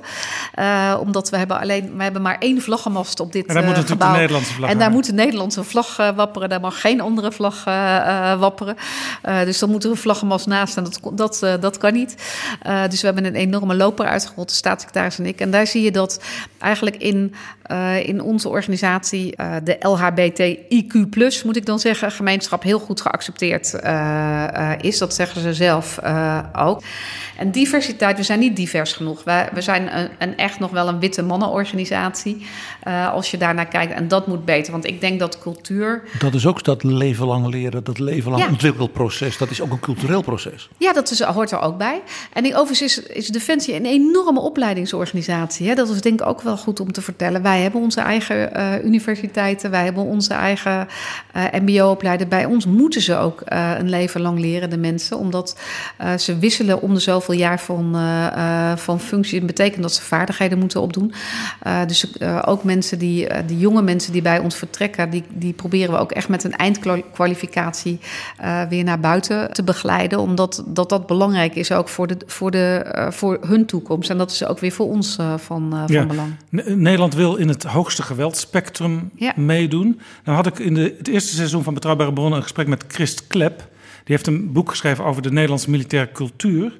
En hij zegt, we willen vooral goed doen en bijdragen aan opbouwmissies. Nederland is te lief. Kun je dan die ambitie wel waarmaken dat je op het allerhoogste niveau mee wil doen? Ja, hij bedoelt met de lief dat Nederland heel graag aan missies wil meewerken. Uh, dan heb ik het niet over de krijgsmacht, maar dan heb ik het over het uh, mandaat uh, waar het parlement de krijgsmacht mee op pad stuurt. En ik heb daar zelf een boek over geschreven met George Dimitriou over het strategisch narratief van de Nederlandse ja. krijgsmacht. De Tweede Kamer heeft altijd allerlei en dingen eromheen. De Tweede Kamer zegt dan. De Nederlandse met de, hand, troepen, met de hand op de rug gebonden ja, bent. de Nederlandse troepen gaan daarheen om putten te slaan, om meisjes te helpen en om aan wederopbouw te doen. Maar dan komen ze daar ter plekke aan. Er wordt natuurlijk verschrikkelijk gevochten. Die Baluchi-verlei is de diverse keren uh, ging het daar op en neer. En dan worden daar in de Kamer weer vragen over gesteld. Hoezo uh, lopen onze jongens en meisjes daar gevaar? En dan wordt op een gegeven moment, is toen ook, dat, dat is natuurlijk ook dat, ja, die, die, dat moment dat dan de stekker eruit wordt getrokken. Mm -hmm. En die missie wordt gestopt, omdat het te heftig is. En dat is natuurlijk ook nog wel iets, dat zou ik ook nog in aansluiting op jouw vraag bespreekbaar willen maken. Wat de ambitie is van de krijgsmacht, dat hoogste geweldsspectrum, um, uh, die flexibiliteit, dat geloof ik zonder meer, dat de krijgsmacht dat wil. Maar um, wat is de politieke steun daarvoor in de Tweede Kamer? Hm. En dat maakt het zo verschrikkelijk lastig. En ik wil nog even één keer terug naar die defensieverkenning van 2010. Ja. Dat waren supergoeie verkenningen en er is eigenlijk niks mee gebeurd. -hmm. Dus hoe voorkomt u nou dat dit prachtige document... Uh, dat dat in een laadje verdwijnt en dat de Kamer zegt... nou ja, maar dat moesten we maar eens niet gaan doen. Dat is veel te veel geschieten, hoog kinetisch. En dat is een groot risico. En dat heb je echt in Nederland als je dat niet goed uitlegt... en er komen lijkenzakken naar huis... Uh, of er vallen daar slachtoffers en dan, krijg je hier ja. weer... Uh, er zijn, dus, er zijn ja. dus meerdere problemen waar een minister van Defensie mee kampt. Ja. De eerste was het gebrek aan geld. Het tweede wat we nu benoemen is... Uh, Oké, okay, dan wil Nederland meedoen. Politieke steun en dan zegt de Tweede Kamer uiteindelijk... wij willen daar ook wel steun aan geven... maar dan moeten er heel veel voorwaarden aan worden -hmm. gekoppeld... waardoor uh, onze mannen en vrouwen met de handen op de rug ter plekke aankomen. Ja, ja, nu, nu zijn er twee, twee antwoorden op mogelijk. Uh, sommige, er is lang gedacht dat het een soort oorlog van keuze was. Hè? Want dat, dat, dus dat is als je kijkt naar die. En dat is gewoon echt niet zo als je kijkt naar de dreigingsanalyse die er is. Dat Nederland in feite uh, kon dus, uitkiezen, wij doen alleen daar mee, en daar aan ja, mee. Dat, dat als je kijkt naar de afspraken die we met elkaar hebben gemaakt in, het, in, de, in de NAVO of in het bondgenootschap. En dat, dat is ook wat we in deze defensievisie opschrijven, maar wat de staatssecretaris en ik ook in de afgelopen periode al hebben gezegd. Wij hebben bijgebogen naar hoofdtaak 1. Is de veiligheid van het Koninkrijk en het bondgenootschap. En, uh, ten opzichte van ten opzichte de internationale van, rechtsorde. En ten opzichte van, ja. ja. precies, dat is goed om te zeggen. Internationale rechtsorde, uh, et cetera. Daar doen we zeker wel degelijk aan mee, maar dat, dat, uh, dat is denk ik goed om, om te zeggen. En bijvoorbeeld als het gaat om het opereren in de anti-ISIS-coalitie, dat is echt niet, dat is gewoon echt met gevaar voor eigen leven. Ik vond dat zelf, ik was heel erg van onder de indruk toen, ik was er nog niet zo lang. toen zijn wij weer gaan vliegen boven Irak en Syrië met F-16's en toen was ik zelf bij de start in uh, Jordanië. Misschien heb ik het al eens verteld aan u. En daar sprak ik met uh, een dominee die met twee jonge vliegers, nou die waren net zo oud als mijn kinderen, 4, 25, had gesproken over als, als je wordt geraakt, dan spring je eruit boven ISIS-gebied. En, uh, en dat, dat zijn natuurlijk wezenlijke vragen waar je dan het over hebt met deze jonge jongens in dit geval. En ze, zij waren zich al meer dan bewust. Ze, waren goed getraind, goed opgeleid. Dus ze hadden het volste uh, vertrouwen erin. Maar ze wisten wat de risico's waren. En zij worden door de regering in principe op pad gestuurd. Hè, met steun van het parlement. Maar de regering besluit tot inzet in, uh, in de artikel 100 uh, kant. Um, en dat is. Dat is Uh, natuurlijk uh, probeer je ieder risico te vermijden. Maar in een oorlogssituatie kan dat gewoon niet, niet altijd. En dat moeten we ons realiseren. Ja, toch, toch en als ik... anderen, want we willen ja. ook vragen ook van anderen om ons te komen bevrijden. Hè? Dus ja. dat is de andere kant. Maar als toch, wij als hier bedreigd zijn. de Graaf hoor, is het ministerschap van Defensie een deerniswekkend ambt. Het is een ingewikkeld ambt, altijd, niet wij, wij, willen, wij willen meer, wij willen meer. En meestal betekent het wij willen minder. Ja, maar het is niet, niet deerniswekkend. Het is, uh, het is ingewikkeld. Want, maar uh, je bent als minister verantwoordelijk voor die 65.000 mensen die gewoon bij jou zelf in dienst zijn. Die met gevaar voor eigen leven hun, uh, hun werk doen. Dat moet je altijd realiseren. En ik heb van het begin af aan wel gezegd, dat is best beschouw ik zelf als een zware verantwoordelijkheid. Ik heb ook bijvoorbeeld die, die jonge jongens in, uh, waren allemaal jongens dus in Kidal, hè, na dat ongeluk, uh, na het OVV-rapport, waar natuurlijk een vorige minister en een CDS op zijn uh, afgetreden, heb ik van besloten dat ze weer op pad gingen. Ik heb er als een moeder naar gekeken, zeg, heb ik gezegd in de, in de Kamer. Maar dat, is, dat hoort bij de verantwoordelijkheid. Maar ik denk dat we in Nederland te weinig gewend zijn om met risico's om te gaan. En we vragen omgekeerd ook wel. Stel dat nou hier die. Uh, hier, ik denk dat het echt anders is dan bijvoorbeeld als, als je hier wel een terroristische aanslag had gehad. Dan realiseren mensen zich dat mijn mensen, zeg maar, onze mensen, die er zijn voor, voor de veiligheid van ieder hier, iedereen hier in Nederland. Ja. Maar dat zegt u, hè? dat is in theorie ook denk ik wel waar. Dat zal iedereen ook beamen. Dus de steun voor de kruismacht en de NAVO is verschrikkelijk hoog. Tegelijkertijd, uh, Rijn Nederland, een Nederlands fregat of Nederlands bemanning heeft meegedaan met die missie in de straat van Hormuz. Ja. uh, om Iran te controleren daar had het natuurlijk heel makkelijk mis kunnen gaan. Stel je voor, dat is een van de meest recente voorbeelden van een, een, een zeer risicovolle operatie geweest in een gebied wat echt omstreden is. Stel je voor, het was daar misgegaan, dan had de Kamermoord en brand gestuurd, uh, geschreeuwd. Wat hebben we hier nou weer uitgespookt? Waar hebben we, daar hebben we helemaal geen toestemming voor gegeven. En dat is een soort terugkerend patroon in die geschiedenis van de afgelopen 20, 30 jaar. Dat het om heel onvoorspelbare, of voorspelbare, onvoorspelbare conflicten gaat. Er gaat altijd wel een keertje iets mis. Of nou Afghanistan is, Mali of Hormuz. Dat zijn lastige situaties. Hoe zou je daar dat nou, uh, hoe zou je dat nou beter over de bühne kunnen krijgen? En hoe, hebt u zelf een idee? Want dat is dan wel interessant, want dat, dat is natuurlijk iets wat een minister, zo'n minister altijd. Kijk, uh, het is niet zonder risico ons optreden. En we doen het om uiteindelijk.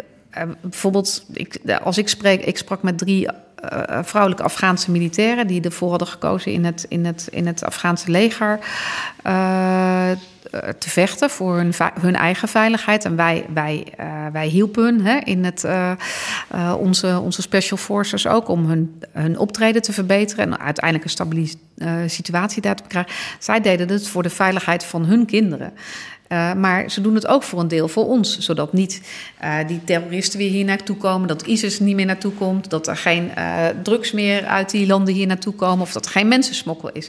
Hoe kunnen wij dat punt, zeg maar, uh, dat je uh, ons, mijn mensen, die, die, die militairen zijn zich ervan bewust dat ze het met gevaar voor eigen leven doen. Hè? Dat, dat, ja. Want ze hebben ervoor gekozen. Ze kennen de risico's, hoe ingewikkeld uh, ook, met name voor hun thuisfront. Hè? Want het is heel ingewikkeld, vind ik. dat is ook echt zo. Hoe kunnen we nou zelf daar dan meer aan doen? De minister stelt ja. een vraag aan de wetenschapper. Oh, ja. Nou ja, wij hebben dit onderzocht voor de uh, missie in Afghanistan, voor ISAF. En wat we toen hebben gedaan, is dat we in uh, een stuk of twintig landen precies hebben gevraagd aan de minister en aan de generaals, de commandanten ter plekke: hoe hebben jullie je geweld uitgelegd aan de bevolking? Uh-huh. En, en, met chique woorden heet dat dan het strategisch narratief. Ja. Dus dat wat je vertelt, uh, waarmee je incidenten verklaart. Wij moeten nu een x aantal troepen naar een gebied verschepen waar wordt geschoten, waar mensen zullen sterven. En dat doen we om dit of dat te bereiken. Het interessante is dat al die landen meededen aan dezelfde dezelfde operatie in Afghanistan. He, dus het was eigenlijk voor iedereen, zou je kunnen zeggen, hetzelfde strategisch narratief. En er waren dus uh, op twintig landen waren er iets van veertig verschillende strategische narratieven. En het had ermee te maken dat de PvdA hier in Nederland zei: we gaan er om uh, de internationale rechtsorde te bevorderen. GroenLinks zei de putten, de meisjes, de wederopbouw. Uh, de VVD zei om onze bondgenootschappelijke verplichtingen te voldoen. Ik weet eerlijk gezegd niet meer helemaal uit mijn hoofd wat het CDA zei. Um, dus, maar elke, elke partij, elke minister, elke persoon had bijna een ander verhaal. Aan het begin, als alles goed gaat, kan iedereen natuurlijk nog zeggen. Zie je wel, alles zat ja. ook in die artikel 100 brief. Uh, Balkenende had alles erin gestopt. Dus het was een soort hele zak vol met cadeautjes. Mm -hmm. Iedereen kreeg zijn zin. Dat is nog steeds zo. Ja, en vervolgens ging dat mis. Maar dit, dit is helemaal afgesloten. Dat kan je dan onderzoeken. Vervolgens ging het mis. En toen kon iedereen zeggen: Ja, maar ik heb mijn cadeautje niet gehad. En dit is helemaal niet wat we bedoelden. En zo hoorden het helemaal niet. Dus het, je zou dus eigenlijk en dat was dus onze conclusie, een eenvormig, een eenduidig, een helder strategisch narratief van alle partijen in de Kamer. En daar zou dan ook de minister, of het kabinet in dit geval, de minister-president, zou daar dan ook uh, een, een eensluitend antwoord over moeten hebben. Alleen dan kun je dat draagvlak garanderen in de Kamer en ook in de bevolking. Als je dat niet hebt, hebben wij geconcludeerd, moet je eigenlijk niet iets gaan uitvoeren. Fascinerend. U zegt dus dat de Kamer moet één narratief hebben en volgens mij is een volksvertegenwoordiging daar helemaal niet voor bedoeld. Dat narratief moet zijn van de regering. Ja. En de regering moet daar in dialoog met zowel de Kamer als anderen in de samenleving. En dan proberen zoveel mogelijk, zeg maar, Nee, maar, dat zeg maar zo, werkt, zo, zo werkt het niet rechtsstatelijk. De Kamer moet zijn toestemming geven aan de ratificering van een artikel 100 besluit. En de Kamer stopt er dan allerlei dingen nog in. En dan kan de regering zeggen dat doen we niet of doen we wel. Maar de Kamer moet dat goedkeuren. Ze moesten ermee instemmen in ieder geval. Maar dat strategisch narratief komt niet namens 150 Kamerleden voelt uit de nee, mond van maar wat je wel zou kunnen doen is natuurlijk dat, dat, dat uh, want dat begrijp ik dan wel, dat je zegt van nou ja, de regering kan dat narratief veel eenduidiger opschrijven. En dat, uh, want uh, dat is wel degelijk zo dat, dat je nu ook nog steeds in artikel 100 brieven heel veel, dat vinden de militairen ook, hè, heel veel dingen eromheen ziet staan, uh, uh, uh, die, die ook moeten gebeuren en die ook belangrijk zijn. Maar dat zie je dan met name in de, in de, in de, zeg maar de, in de tweede hoofdtaakbrieven zie je dat, dat staan. Als je kijkt naar de, bijvoorbeeld het optreden in het kader van de anti-ISIS-coalitie, is dat alweer wat minder. Hè? Dus dat ligt een beetje aan wat je, wat je doet. Maar ik denk wel dat we er ook hier helpt volgens mij, maar dat is meer zoals ik er nu naar kijk, is dat we gewoon veel opener durven praten over wat we doen, waarom we doen en wat de risico's zijn. En het ook dichterbij brengen. Kijk, inderdaad, het waterputten slaan, hoe moeilijk ook, hè, voor ontwikkelingssamenwerking is ook, uh, ongeacht wat ik daar nu van vind, hè, ik vind het belangrijk, maar is er ook in de samenleving niet het meeste uh, draagvlak. Uh, maar waar. waar uh, we moeten veel duidelijker ook dicht bij de mensen hier brengen. En dan is het inderdaad het voorkomen dat die IS-strijder hier naartoe komt. Toch, toch uh, is het zo. Dat, wat, dat soort ja. elementen, dat, dat zorgt wel voor meer draagvlak bij ja. de bevolking. Wat beter is de graaf zegt over de Tweede Kamer. Als ik u in de Kamer zie optreden, en vooral in de plenaire zaal, dan is bijna altijd bij grote mm -hmm. problemen. Hè? Bijvoorbeeld uh, het bombardement op Hawija, waar 70 burgerslachtoffers omkwamen. U en vooral ook uw voorganger, mevrouw Hennis heel vaak over uh, chroom 6, uh, gif in de verf. Zou u niet veel vaker, deze, deze nota kan daar een goede aanleiding voor zijn, maar ook nog veel vaker gedurende de jaren van, van de regeerperiode over visie in de Kamer moeten praten? Ja, dat, dat is heel belangrijk. Vind, dat vind ik ook heel belangrijk. Uh, in, de, in de Kamer is daar niet altijd veel tijd voor. Bij een begrotingsdebat heb je daar tijd uh, voor om dat uh, te doen. en mijn bedoeling is nu, nu wel om, om bij deze begroting ook dat visie-element nadrukkelijk mee te nemen. En dat mag ook van de minister-president, want die zegt als je visie, last van visie hebt, dan moet je naar het oogarts. Nou, dat, ja, daar gaat de minister dan zelf over, vind ik. Zover is de ministeriële verantwoordelijkheid wel dat je daar zelf over kan. Uh, daar, daar heeft Rutte niks mee te maken. Nee, absoluut niet. Je zou kunnen zeggen, dit is strategie, hè? Ja, dus, maken we er gewoon dat mag zonder visie. Ja. Oh, okay. dat mag zeker. Goeie tip. Uh, nee, maar ik, ik denk wel dat het echte gesprek aangaan. En dat ja. proberen we met deze visie te doen. Hè? Het gesprek aan te gaan over, uh, over inrichtingsprincipes, over uitgangspunten, over dreiging. Dat doen we veel te weinig in de samenlevingen. Dat proberen we ook met deze visie te doen. Hè? Daar hebben we met z'n allen in deze organisatie ook uitgebreid over gediscussieerd. Hoe komen we naartoe? Wat willen we? Hoe komen we tot keuzes? Daar helpt deze visie echt uh, ontzettend bij, naar mijn idee. Gewoon één concreet voorbeeld. Het begrip kwam aan de orde. Het ging even zo over het hoogste geweldspectrum. Mm -hmm. Geen Nederlander weet wat dat is. Wat is het hoogste geweldspectrum? Nou, dat is dat je op iedere dreiging een antwoord kan hebben. Dus dat je vliegtuigen echt met uh, wapens kan schieten. Uh, hè, die uh, grote, grote tegenstander, ja. wapens van tegenstanders aan kunnen. Dat is het feit dat wij ook. En dat je niet alleen maar ondersteunend werkt aan wat nee, anderen doen. Wij, Nee, dat, precies. Dat je, dat je dus echt zelfstandig ook kan optreden in dat, uh, in dat spectrum. En dat kunnen wij. Wij kunnen dat met, uh, met fregatten. Wij kunnen dat met vliegtuigen. Wij kunnen dat ook met special forces, die, die echt hoog opgeleid zijn en heel specialistisch zijn. Dit is Betrouwbare Bronnen, een podcast met betrouwbare bronnen. In de nota gaat het ook over internationale samenwerking. We zitten sinds 1949 in de NAVO. Konden ons altijd veilig voelen doordat de NAVO een overwicht had op onze internationale omgeving. Dat overwicht staat onder druk van de NAVO.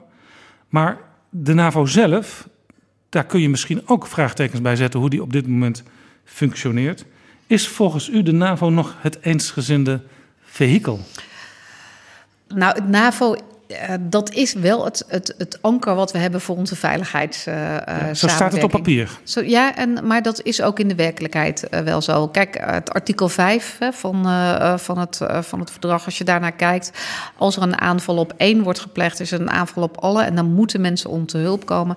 Dat is ontzettend belangrijk voor een land als, als Nederland. Want alleen kunnen we gewoon echt niks. Hoe goed we ook zijn op een En nog belangrijker voor een land als Litouwen. En nog belangrijker voor een land als Litouwen, als je daar bent geweest Dat geldt voor überhaupt voor de Baltische Staten. Als ik daar met mijn collega's spreek, die voelen aan hun lijven. Die zijn natuurlijk lang door Rusland onder, uh, nog onder Russische. Uh, Russische vlag, of hoe moet ik het noemen? Uh, Sovjet-onderdrukking. geweest, ja, precies, Sovjet-onderdrukking. Die voelen aan de lijven wat er in Kaliningrad, hè, dat is openbare informatie, aan, aan wapens staan opgesteld. Die, die, die hebben dag, iedere dag te maken met de cyberaanvallen. Als je daar naartoe gaat, dan uh, neem je helemaal geen mobiele telefoon, uh, moderne mobiele telefoon mee. Dan ook wij niet. Hè? Wij, uh, als wij daar gaan, naartoe gaan, nemen we een heel oud Nokiaatje mee. Alleen dat je kunt bellen. Kortom, het kernidee het. van de NAVO, we helpen maar wij elkaar. Helpen, ja. Is nog steeds, staat nog steeds recht overeind. Dat staat recht overeind. Maar nu de praktijk. Ja. Kijk, de NAVO staat recht overeind. En ik denk als het echt hard op hard komt, het militaire hoofdkwartier in Brunsum is misschien het enige hoofdkwartier dat in staat is binnen no time 60.000 troepen op de been te brengen. Ik noem dat getal omdat de EU dat nu zelf ook heeft gezegd. Wij moeten als EU-landen ja. binnen NAVO-verband. Ja. dus dat moet inderdaad wel even worden uitgesproken. Je hebt de NAVO, je hebt de EU en het een sluit het ander niet uit. Nee. Uh, maar binnen EU-verband hebben EU-landen gezegd: wij moeten nu ook 60.000 mensen op de been kunnen brengen, troepen. Ja. En dat is niet niks. En het punt is dat het nog maar de vraag is voor kleinere conflicten. Uh, als er ja. iets gebeurt met Poetin of Amerika, dan zomaar zonder meer meteen paraat gaat staan. Trump heeft er zelf aan getwijfeld. Dus, ja. En je kunt maar beter Trump serieus nemen. Zeker. En uh, de vraag is dus nu, hoe moet het nu verder? En het interessante is dat deze visie eigenlijk klip en klaar, u zei het zelf al, klip en klaar zegt. We gaan verder zoals we al bezig zijn, namelijk steeds meer onze inzetten verweven met die van andere Europese landen. Ja. En uh, er worden heel vaak uh, in het publieke op, domein. Op, op, de huidige basis voortbouwend. Ja, ja, er worden heel vaak in het publieke domein voorbeelden gegeven. U geeft zelf ook vaak mooie voorbeelden over de samenwerking met het Duits-Nederlandse legerkorps in Münster. Ik ben daar zelf ook wel eens ja. geweest. Uh, samenwerking met de Belgen rondom de marine, met de, zelfs met de Fransen op dit moment. Wie had dat ooit gedacht? met de Britten ook nog steeds training, met de Noren, met, met eigenlijk met heel veel verschillende landen. Maar het interessante is dat dat niet heel duidelijk uh, boven die voorbeelden uitgaat in wat er naar buiten wordt gebracht in de samenleving en in het parlement. Terwijl hier eigenlijk staat, als je dit goed leest, is er bijna geen enkel legeronderdeel dat nog uitgesloten zal zijn van samenwerking. Dus in feite heeft Nederland al een, een, een krijgsmacht die op heel veel punten verweven is met die van onze buurlanden. Ik denk dat dat ook moet. Als je even kijkt, hè, Rusland geeft 70 miljard uit per jaar aan defensie. Nederland 11 miljard. Duitsland, Frankrijk, Engeland 50 miljard. Als je dus als Europese landen samengaat, heb je al meer dan Rusland. Dus dat zet ook alweer die Russische dreiging in perspectief. Dus we ja, de potentie van de Europese lidstaten is, is dus enorm. eigenlijk heel groot. Is enorm. Nou, kijk, Amerika heeft iets van 700 en dan heb je China heeft iets van 180. Maar Europa samen is ook een stevig blok. Maar dan moet het dat wel gaan waarmaken. Ja. En dat is wat deze nota wil, maar wat de politiek wat mij betreft niet heeft uitgesproken ja. nog. Nee, en daar nee, zou ik op door willen praten. Dat is wel echt nieuw. Hè? Want wij, we kiezen natuurlijk voor veel verdergaand Europees samenwerken. Uh, dat is ook voor... Uh, dus, ja, dit noteren we even, want uh, er is vaak getwijfeld aan zeg maar, de Europese roeping van Nederland... als het ging om internationale samenwerking. Maar dat doen we dus al. En het we gaat al veel al. verder dan die voorbeelden. Ja, mensen denken ja. heel, heel vaak dat we het niet doen. Daar wordt ook heel vaak aan getwijfeld. Uh, maar we moeten wel meer doen. Want er, er, we moeten als Europese uh, samenwerking, als, ook als, misschien als Unie, hè, we werken samen, maar niet als Europese Unie nog. Uh, nee, en, en daar, gaat, daar gaat vaak natuurlijk het debat over. Hè. Dan ja. wordt er gezegd, een Europees leger, nou dat is toch onzinnig, we nemen geen Europees leger. Dat vind ik eigenlijk een beetje een nep-debat. Dat hele Europese leger, daar gaat het helemaal niet om. Het gaat erom dat we met de nationale legers van Europa al... Uh, we hebben geen NAVO-leger, meer... zeg ik altijd. Ja. We hebben ook geen NAVO-leger. En mensen denken dat het wel zo is. Dus ik vind dat ook een beetje een gek debat. Uh, hè, want we zijn een zelfstandig land, dus soeverein gaan wij over de inzet van onze eigen mensen. Daar is ook geen discussie over. Maar dat doe je wel met je vrienden. Ja, dat doen we met onze vrienden. Maar dan moeten we dus ook wel met elkaar durven praten over standaardisatie. Dan moeten we durven praten over, een moeilijk woord, interoperabiliteit. Dat we gewoon überhaupt met elkaar kunnen met elkaar communiceren. communiceren ja, dat kunnen we helemaal niet. We hebben, en dat, dat is het voordeel van, uh, van uh, bijvoorbeeld in, met, met, met, met de NAVO-partners. Maar de, als Europa moeten we het been gewoon bijtrekken. Amerikanen hebben gewoon één type vliegtuigen, één type ja. radio. Dat is ook de reden waarom de Nederlandse ja. luchtmacht graag ook de F-35 wilde. Hè? Dan Zeker. is het meteen interoperabel met de Amerikanen. Nou, met de Duitsers zijn we nu bezig. Ik las het, is een prachtig woord. En meer Mehrzweck Kampfschiff ja. aan het bouwen. Ja, precies, die hebben wij. De, de, de, de, bedoel, de laatste die we hadden was de Doorman. En nu ja. worden er dus weer van die grote ja. gebouwd. Maar het punt blijft, u, u zegt terecht, ja, je moet werken aan de interoperabiliteit. Maar voordat je dat allemaal doet, moet je eigenlijk uitleggen aan de Kamer en aan, het, aan het parlement. We hebben al lang een leger dat Europees ja. ingebed Mag ik daar is. even toch nog even een markering doen, een tussenmarkering? Toen Trump president van de Verenigde Staten werd, toen kwam hij op een gegeven moment naar de NAVO in Brussel. Ja. Daarna was er ook nog een G20-bijeenkomst 2017. In Hamburg. In Hamburg. Met Merkel als voorzitter. Ja, en heel interessant, Angela Merkel had kort daarna een toespraak voor haar eigen achterban. En daar in, zei een, ze, in een biertent in Beieren. En daar zei ze dit. Und die Zeiten, in denen wir uns auf andere völlig verlassen konnten, die sind ein Stück vorbei. Das habe ich in den letzten Tagen erlebt. Und deshalb kann ich nur sagen, wir Europäer müssen unser Schicksal wirklich in unsere eigene Hand nehmen. Natürlich in Freundschaft mit den Vereinigten Staaten von Amerika, in Freundschaft mit Großbritannien, in guter Nachbarschaft, wo immer das geht, auch mit Russland, auch mit anderen Ländern. Aber wir müssen wissen, wir müssen selber für unsere Zukunft kämpfen als Europäer, für unser Schicksal. Und das will ich gerne mit Ihnen gemeinsam tun. Dit was Merkel. Zij zegt eigenlijk: Europa moet zelf de capaciteit hebben om zichzelf te verdedigen. militair te leveren. En dat staat nu ook. En Dat staat eigenlijk ook, voor het eerst. dat staat in de visie. Ja, dat voor het eerst voor in een Nederlandse visie. Zeker, dat heb ik. Kijk, want ik ben het op heel veel terreinen niet met, eens met wat Trump zegt. Maar hier ben ik het eigenlijk wel met hem eens. Dat wij moeten natuurlijk ook voor onze eigen veiligheid kunnen zorgen. En dan zal dat nooit helemaal kunnen, want we moeten het altijd samen doen. Maar we moeten wel degelijk veel meer investeren met elkaar. En dus ook veel meer uit die samenwerking halen. En ik ben het wel eens met wat Beatrice zegt. Dat, dat kunnen we beter voor het voetlicht brengen. En daarom heb ik dat ook opgeschreven. Eh, dat, het is namelijk een Dit is dus een van die fundamentele keuzes. Dit is wel echt een fundamentele keuze. Dat, staat, dat is ook echt toegelicht hè, in, de, in de visie. Er is... Nou, het is nog niet zo... Het had nog iets concreter Ja, mogen. nou wat ja, het is een betreft. visie. Maar dan doen we dat Ja. in, de, in de Ja, uitwerking. oké. eh, doen we dat eh, dan met elkaar. Eh, dus daar hou ik me aanbevolen voor, eh, voor tips. Maar het is wel... eh, het is ook voor, eh, eh, voor, voor ons als defensieorganisatie wel een, een grote stap om dit zo duidelijk te zeggen. Dus dat het op basis van de huidige, eh, op de huidige basis gaan we, eh, gaan we eh, veel meer specialiseren. En dat doen we in Europees samenwerkingsverband. En als je daar goed kijkt naar wat iedereen, waar iedereen sterk in is, dan kom je ook samen verder. Als wij goed zijn in de, in de marinekant, als wij goed zijn in de onderzeeërskant, als wij goed zijn in de Special Force en de vliegtuigen, ja, dan moeten we kijken welke dingen anderen ook kunnen, zodat je samen tot iets beters komt. Maar moet je, dan, moet je dan ook niet binnen EU-verband toch een Europese Veiligheidsraad hebben om hierover te kunnen praten? Dat is een aanbeveling van de AIV. heb ik gelezen, u, ja. Wat Ja, vindt u ervan? Er is ook een idee van de Franse president Macron, Ja, de precies, Europese Veiligheidsraad. Precies, ja. Ja, ik weet niet of de veiligheid. We moeten in ieder geval in. Nu is het zo dat ik. Ik heb ook al gepleit om voor iets van een voorfase daarvan. Ik ben er overigens niet helemaal tegen, dus dat is goed om te zeggen. Nou, de kabinetsreactie is heel interessant. Ja. Want die zegt: het is de vraag of dat goed gaat werken. Maar Ja, die zegt niet nee. Precies, zo is het. Ja. Eh, dus, maar misschien zitten er kansen naar een, eh, naar een volgende eh, periode. Maar laat, laat ik even zeggen. eh, eh, Nou zijn kabinetsstandpunten ook vaak compromissen. Hè? Zo is het. Ook dit is, eh, dit, deze reactie is een duidelijk compromis. Dat heeft mevrouw de Graaf goed gezien. Ehm, maar wat, wat ik denk wat belangrijk is om hier te zeggen... is, ik heb bijvoorbeeld al gepleit... we hebben niet eens... wij vallen als defensieministers onder de Raad voor Buitenlandse Zaken. Nou, ik heb Ja. ervoor gepleit om gewoon een defensieministersraad te krijgen. Nu, nu vergaderen wij wel apart, maar we hebben geen aparte naam. En eigenlijk is dat al gek. Hè, dus, eh, nou, dus deze periode ook weer niet gelukt. Of schoon Ursula von der Leyen er eigenlijk wel voor was. Ja, dat is heel gek, want niet Ursula gelukt. von der Leyen zegt... wij willen een geopolitieke commissie zijn. Ja. En begrijp ik nu goed dat dit rapport eigenlijk zegt...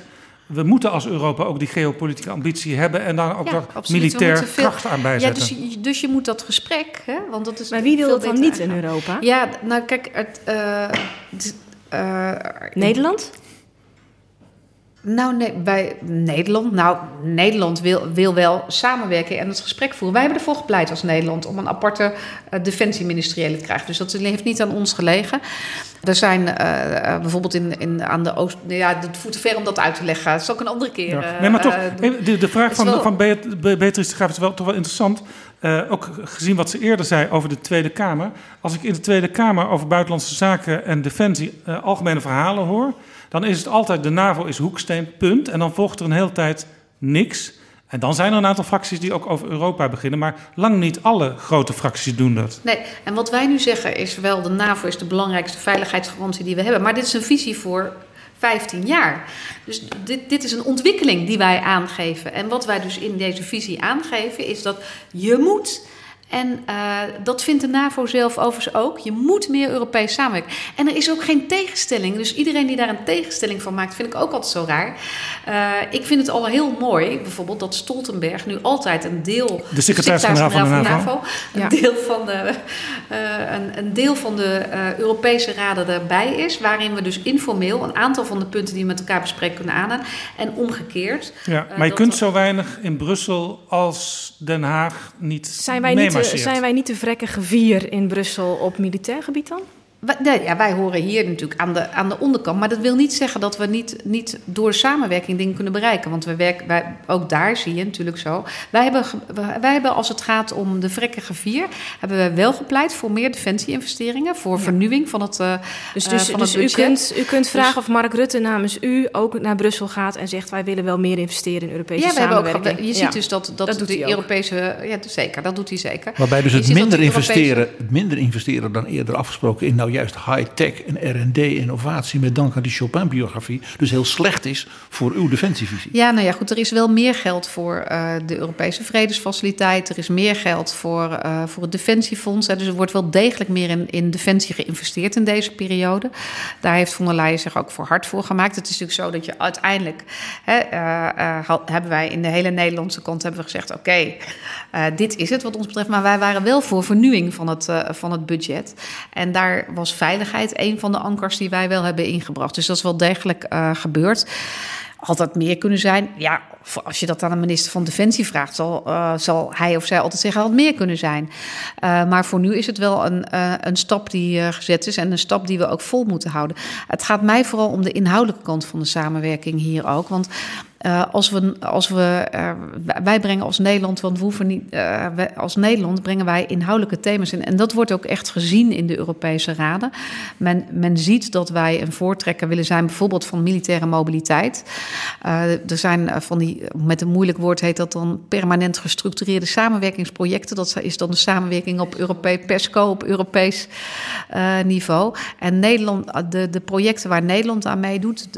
Maar PESCO is al heel lang vooral een papieren zaken. Ja, maar er zijn dus een aantal die goed lopen. En dat zijn de projecten waar Nederland echt ook in op investeert. Dat is die militaire mobiliteit, dat is cyber.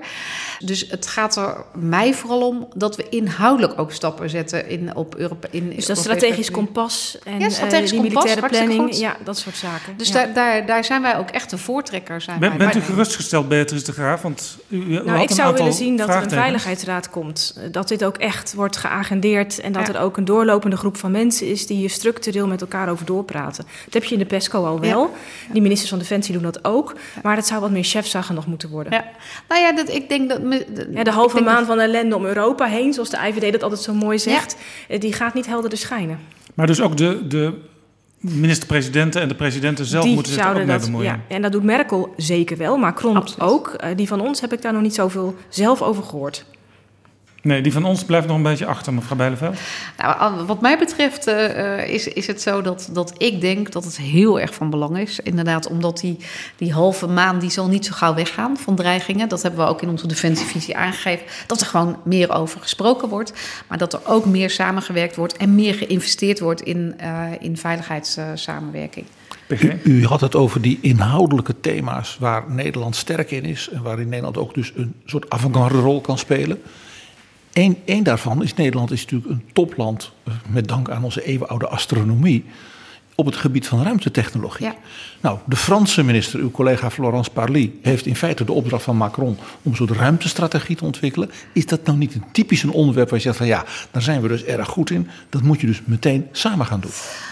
Nou, nee, zeker. Uh, dus uh, ik heb toevallig met mijn Franse collega daar uh, onlangs over gesproken. Want zij hebben een, willen een Center for Expertise in Toulouse opzetten op dat, op dat terrein. En ze vroeg aan mij of wij daar niet eens naar mee konden kijken. Zoals we dat op een aantal andere onderwerpen ook doen. Dus dat doen we nu. Ik ben dat nu aan het bekijken. ruimte is voor ons natuurlijk ook een nieuw domein. Maar wij zijn heel goed bijvoorbeeld in de radartechnologie. Hè? Dat, dat, dat, als hele, je naar de, hele kleine gespecialiseerde absoluut, satellieten. En dat is, daar zijn we echt goed in. Hè. Dat, dat, dat staat ook in deze defensievisie. Die, die hoogtechnologische kant. Onze technische, technische universiteiten zijn ook gewoon echt goed. Onze instituten zijn ook goed. Dus daar investeren wij juist in. En daar wil ik ook graag op samenwerken. En anderen willen ook weer graag met ons samen, uh, samenwerken.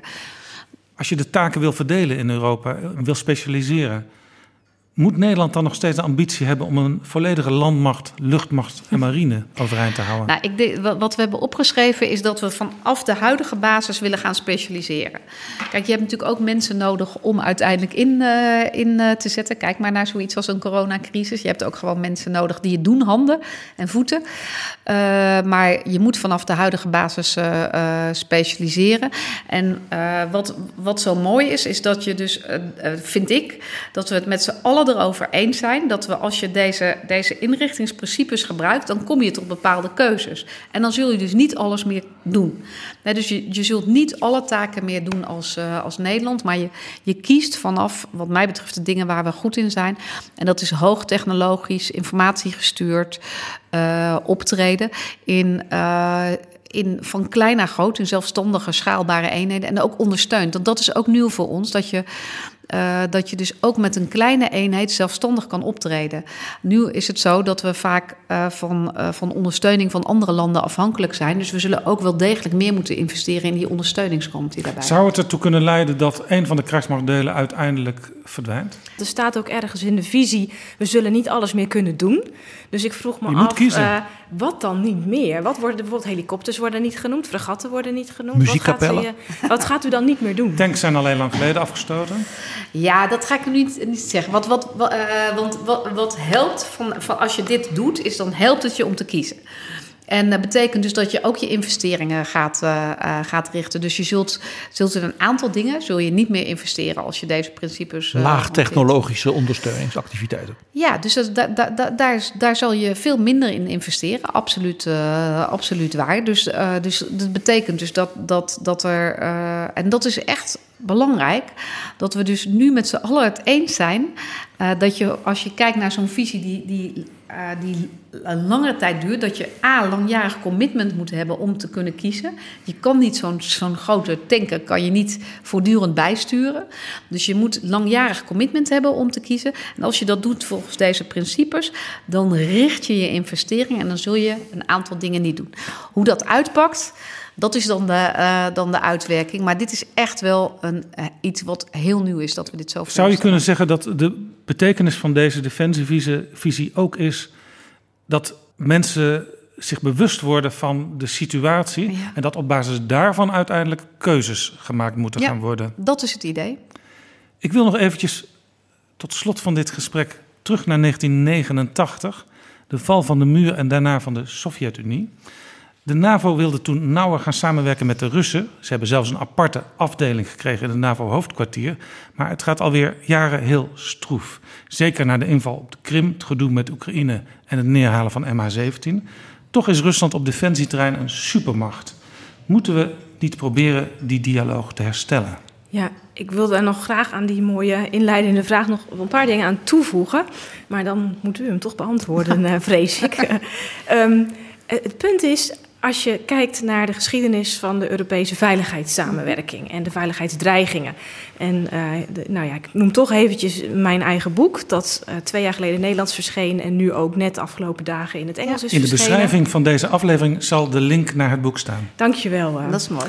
tegen de terreur, Fighting Terror in het, in het Engels. En dat gaat over terreur als eigenlijk een soort, soort deknaam voor alle dreigingen die ook toen al in de 19e mm -hmm. en in, ook in de 20e eeuw zo werden omschreven. En bij eigenlijk alle grote momenten dat het erop aankwam en dat het barst en breken stond in Europa. De strijd tegen Napoleon, de Krimoorlog al in de 19e eeuw. Uh, ook de Eerste Wereldoorlog en de Tweede Wereldoorlog speelde Rusland een cruciale rol. En meestal aan de kant van de Zeker. geallieerden, aan de kant Zeker. van Nederland ook. En Nederland heeft ook eigenlijk, uh, zowel de Eerste Wereldoorlog, hebben we natuurlijk indirect ook aan de Russen te danken. De Tweede Wereldoorlog zeker. Ook de Napoleontische oorlogen. Mijn eigen stad is door een, een, een, een, um, Russische generaal bevrijd. Als je op die manier door je oogharen naar de geschiedenis kijkt, kan Europa, kan ons continent uiteindelijk niet op een soort ramkoers uh, met Rusland blijven varen. En als je goed luistert, dan zeggen ministers in Duitsland, in Frankrijk, en Macron heeft ook al geprobeerd mm -hmm. een soort vorm van toenadering te zoeken. Er is ook al zeg maar in Nederland, uh, tussen de vloten, militair Zeker. tot militair, is, is er ook al communicatie. Absoluut. Wat zou nou de plaats van Rusland zijn in die nieuwe visie? Als je dus toch echt naar 2035 kijkt, hoe gaan we dan om met Rusland als het er nu lag? Oh ja, nou, wat, wat we in de visie natuurlijk hebben aangegeven, we hebben de dreiging aan die Russische grenskant hebben we natuurlijk goed aangegeven, die we nu op dit moment zien. En die is er ook. En die is er, die is reëel. En, uh, en uh, als je kijkt naar, uh, naar de toekomst, dan, dan is het wel degelijk van belang en belangrijk om het gesprek aan te gaan met Rusland. En uh, blijvend ook aan te gaan. En ik denk dat de strategie, op het, op, als je kijkt naar de Russische kant, die is op deter en dialogue. Hè, dus afschrikking en dialoog, wat mij druk, betreft. Druk en dialoog. Druk en dialoog ja. uh, ge, gericht. En dat zal die ook, uh, ook moeten blijven, omdat het, omdat het zo is dat we een continent zijn waar je heel dicht bij elkaar zit. En uh, als je kijkt naar die, die raketten, en dat is natuurlijk wel zorgelijk, die in Kaliningrad staan opgesteld. Uh, als die een stukje, die kunnen gewoon ons bereiken. En de doctrine aan de Russische kant, als je kijkt naar de, de inzet van kernwapens, is ook een hele andere uh, dan, die, dan die, die van ons. Dus we zullen het gesprek moeten blijven, uh, blijven aangaan. Uh, maar het is wel een ingewikkelde situatie op dit moment. Als je kijkt naar bijvoorbeeld wat er met Navalny is gebeurd. Uh, als je kijkt dat daar een, een, een Novichok is gebruikt, die, hè, die ook anderszins kan worden ingezet. dan is het een, op dit moment heel precair. Dat moeten we ons bewust zijn. Maar het zal altijd. Maar toch, hè, Armenië, Armenië en Azerbeidzjan, dat conflict, dat is nu door Lavrov. Uh, die heeft uh, daar geïnterveneerd en het helpt onschadelijk gemaakt. En ook als het gaat om Turkije, als het gaat om Syrië. Je kunt niet om Rusland heen. Nee, maar dat is. Gaat, je kunt er helemaal niet omheen. Dus je zult met elkaar ja. moeten praten. Dat ben ik heel erg eens. Uh, en je mag hopen dat er een vorm van evenwicht ja. wordt, wordt bereikt met elkaar. Maar alleen daarom is het al nodig dat we als Europese landen ook met elkaar samenwerken en goed ja. investeren. Blijft Poetin zitten na 2024? ik heb geen idee. We hebben twee historici aan tafel. De andere is PG. Jij wil iets zeggen? Ja, het is uitermate interessant. Er is net uit uh, een, ja, eigenlijk de defensievisie van u. Maar dan van één iemand die is 400 pagina's dik, namelijk Bob Gates, de oud-minister van Defensie okay. en van ongeveer alles in Amerika wat hij niet is geweest. Een soort levenswerk. En die zegt: wij hebben met name ook richting Rusland de drie D's, hè, dus defense, diplomacy, development, hebben we gedaan. Cyber komt daarbij, space komt daarbij. En hij zegt, maar we hebben één ding de voorbije 20, 25 jaar ernstig verwaarloosd. En dat noemt hij values. Hij zegt, mm -hmm. wij zouden naar de mensen in Belarus, maar ook de mensen in Rusland en dergelijke, veel meer zoals hij, hij zei vroeger uh, gebeurde, moeten uitstellen. Waarom doen wij dit? Wij mm -hmm. vinden dat jullie bij ons zouden horen als het gaat om vrijheid, om de cultuur, de wetenschap, al die samenwerking die mogelijk is. Dus we moeten veel meer ook van een soort nou ja, zeg maar, idealistische insteek. Waarom maar zeggen wij nou Europeanen? Dat, dat, dat, wij in Minsk op het plein moeten gaan staan, net zoals we dat ooit uh, westerse diplomaten en uh, wie was het ook alweer? Met Verhofstadt Van Balen? Ja, Van Balen dan op het plein moeten gaan staan in de Oekraïne. Zeggen jullie horen eigenlijk bij ons, dat zal Rusland uh, deugd doen. Ik zou, die... ik zou u aanraden het boek te lezen, want dat is wat hij niet Zeker, zegt. maar dat hij zegt, wijst dat bijvoorbeeld, zegt hij niet? Hij wijst Nee. bijvoorbeeld op dat na de Tweede Wereldoorlog met het Fulbright-programma, met de United States Information Agency, het werk van Ed Murrow, soft power bedoel je van eigenlijk? Charles Wick. Ja, ja. En hij zegt dat is de voorbije 25 jaar is dat weggezakt. En in deze onvoorspelbare Maar kijk, wereld je- moeten we dit dus waar wij voor kijk, staan, hier- ja, ik- beter ook naar die mensen Ik overbrengen. ben het wel eens, maar dan, uh, je ziet dat hier toch vaak kapot gaat aan grote ego's. Uh, om uh, het zomaar eens te zeggen. Dan gaat het gesprek voor een deel natuurlijk ook aan kapot. Wat we zien op dit moment in, in de wereld. Als je, dat hoef je. Dat is, overigens vind ik zelf ook een van de grote dreigingen die er wel is op dit moment. Dat geldt op, op veel verschillende landen. Hè. Of je nou aan naar Rusland, Turkije, Iran, China, de VS kan je er voor een deel denk ik ook bij schrijven, Brazilië. En als je het gesprek wilt aangaan over waarde, zal, zal, zal je uh, dat toch op een andere manier moeten doen. Ik denk, ik blijf bij wat ik net zei.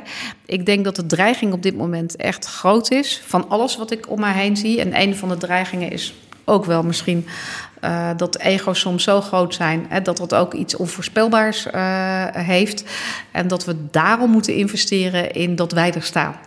En dat betekent wel dat, want het gaat hier over langjarig, een langjarig traject, dat wel degelijk de druk en gesprek, misschien ook wel gesprek over waarde, dat dat, er, uh, dat erbij hoort. Maar... En samen moeten optrekken met Duitsland en Frankrijk Ja, hierin. dat sowieso. Ja. Kijk, ik, ik, ik, wij doen als Nederland ook mee aan alle initiatieven die er zijn. Wij doen mee aan het European Intervention Initiative van de Ja. Fransen uh, mee.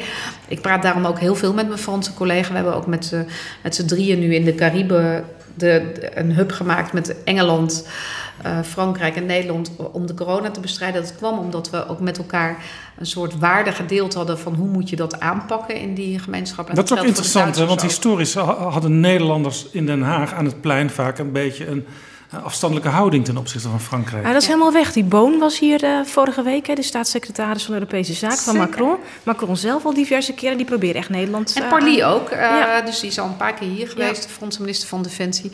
En ik denk dat we gewoon... Uh, ik, ik kijk heel erg naar kunnen we samen tot, uh, tot een inhoudelijk punt komen en uh, kunnen we op basis van de inhoud samenwerken. En dat gaat heel goed met de Fransen, heel goed. En ook met de Duitsers overigens. Ik wil gaan afronden. Ank Bijleveld, u heeft zo'n enorme ambitie neergezet in deze defensievisie. Ook in zekere zin een nieuwe koers, meer richting Europese samenwerking. Ik zei al, ik had dit AD een tijdje geleden gelezen... dat u eigenlijk ook nog wel een beetje erover denkt om door te gaan als minister van Defensie. U, u heeft nog veel te doen, heb ik de afgelopen anderhalf uur gehoord. Maar het kan natuurlijk zijn dat dat niet doorgaat, hè, die positie op Defensie. Moet u niet gewoon sowieso op de lijst voor de Tweede Kamerverkiezingen van uw partij, het CDA, gaan staan? Want zoals Beatrice de Graaf hoorde, in de Tweede Kamer is ook nog wel wat missiewerk voor Defensie te doen. Oké, ik zal er even over nadenken. u heeft zich inmiddels moeten opgeven als u op de lijst wil. Heeft u dat gedaan? Het hoeft voor uh, bewindspersonen hoeft dat niet per se. Je kunt tot het laatste moment nog ja zeggen. Dat zou kunnen. Maar ik ga dat u niet vertellen nu op dit moment. Nee, maar wat, wat gaat u doen? Dat mag u nu langzamerhand toch wel zeggen, want zo lang zitten we niet meer van de verkiezingen af. Uh, nou, ik dub daar nog een beetje over. Waarom? Hangt natuurlijk van de leuke plek af op de lijst. Ook. Nou, als, lijst, nee, als lijstduur haalt zij zo drie zetels. Ik kan wel wat over dat punt, het inhoudelijke punt zeggen. Ik denk wel, als het gaat om in de Kamer, dat het, wel dat het gesprek over uh, wat betekent het eigenlijk... Want dat, dat houdt me wel heel erg bezig. Uh, het feit dat wij het maar zo vanzelfsprekend vinden, dat we vrij zijn, dat, we, dat, dat wij een democratie uh, zijn. Uh, en dat mensen dat verdedigen, dat gesprek aangaan, dat kan wel degelijk veel beter en kunnen we veel beter ja. doen. Dus daar precies, zal ik op alle plekken bijdragen. Dit was ook precies waar we deze podcast over ja. begonnen. Mag ik u hartelijk danken, PG Kroeger natuurlijk, Beatrice de Graaf vooral en bovenal de minister Ank Bijleveld. Graag gedaan. Graag gedaan.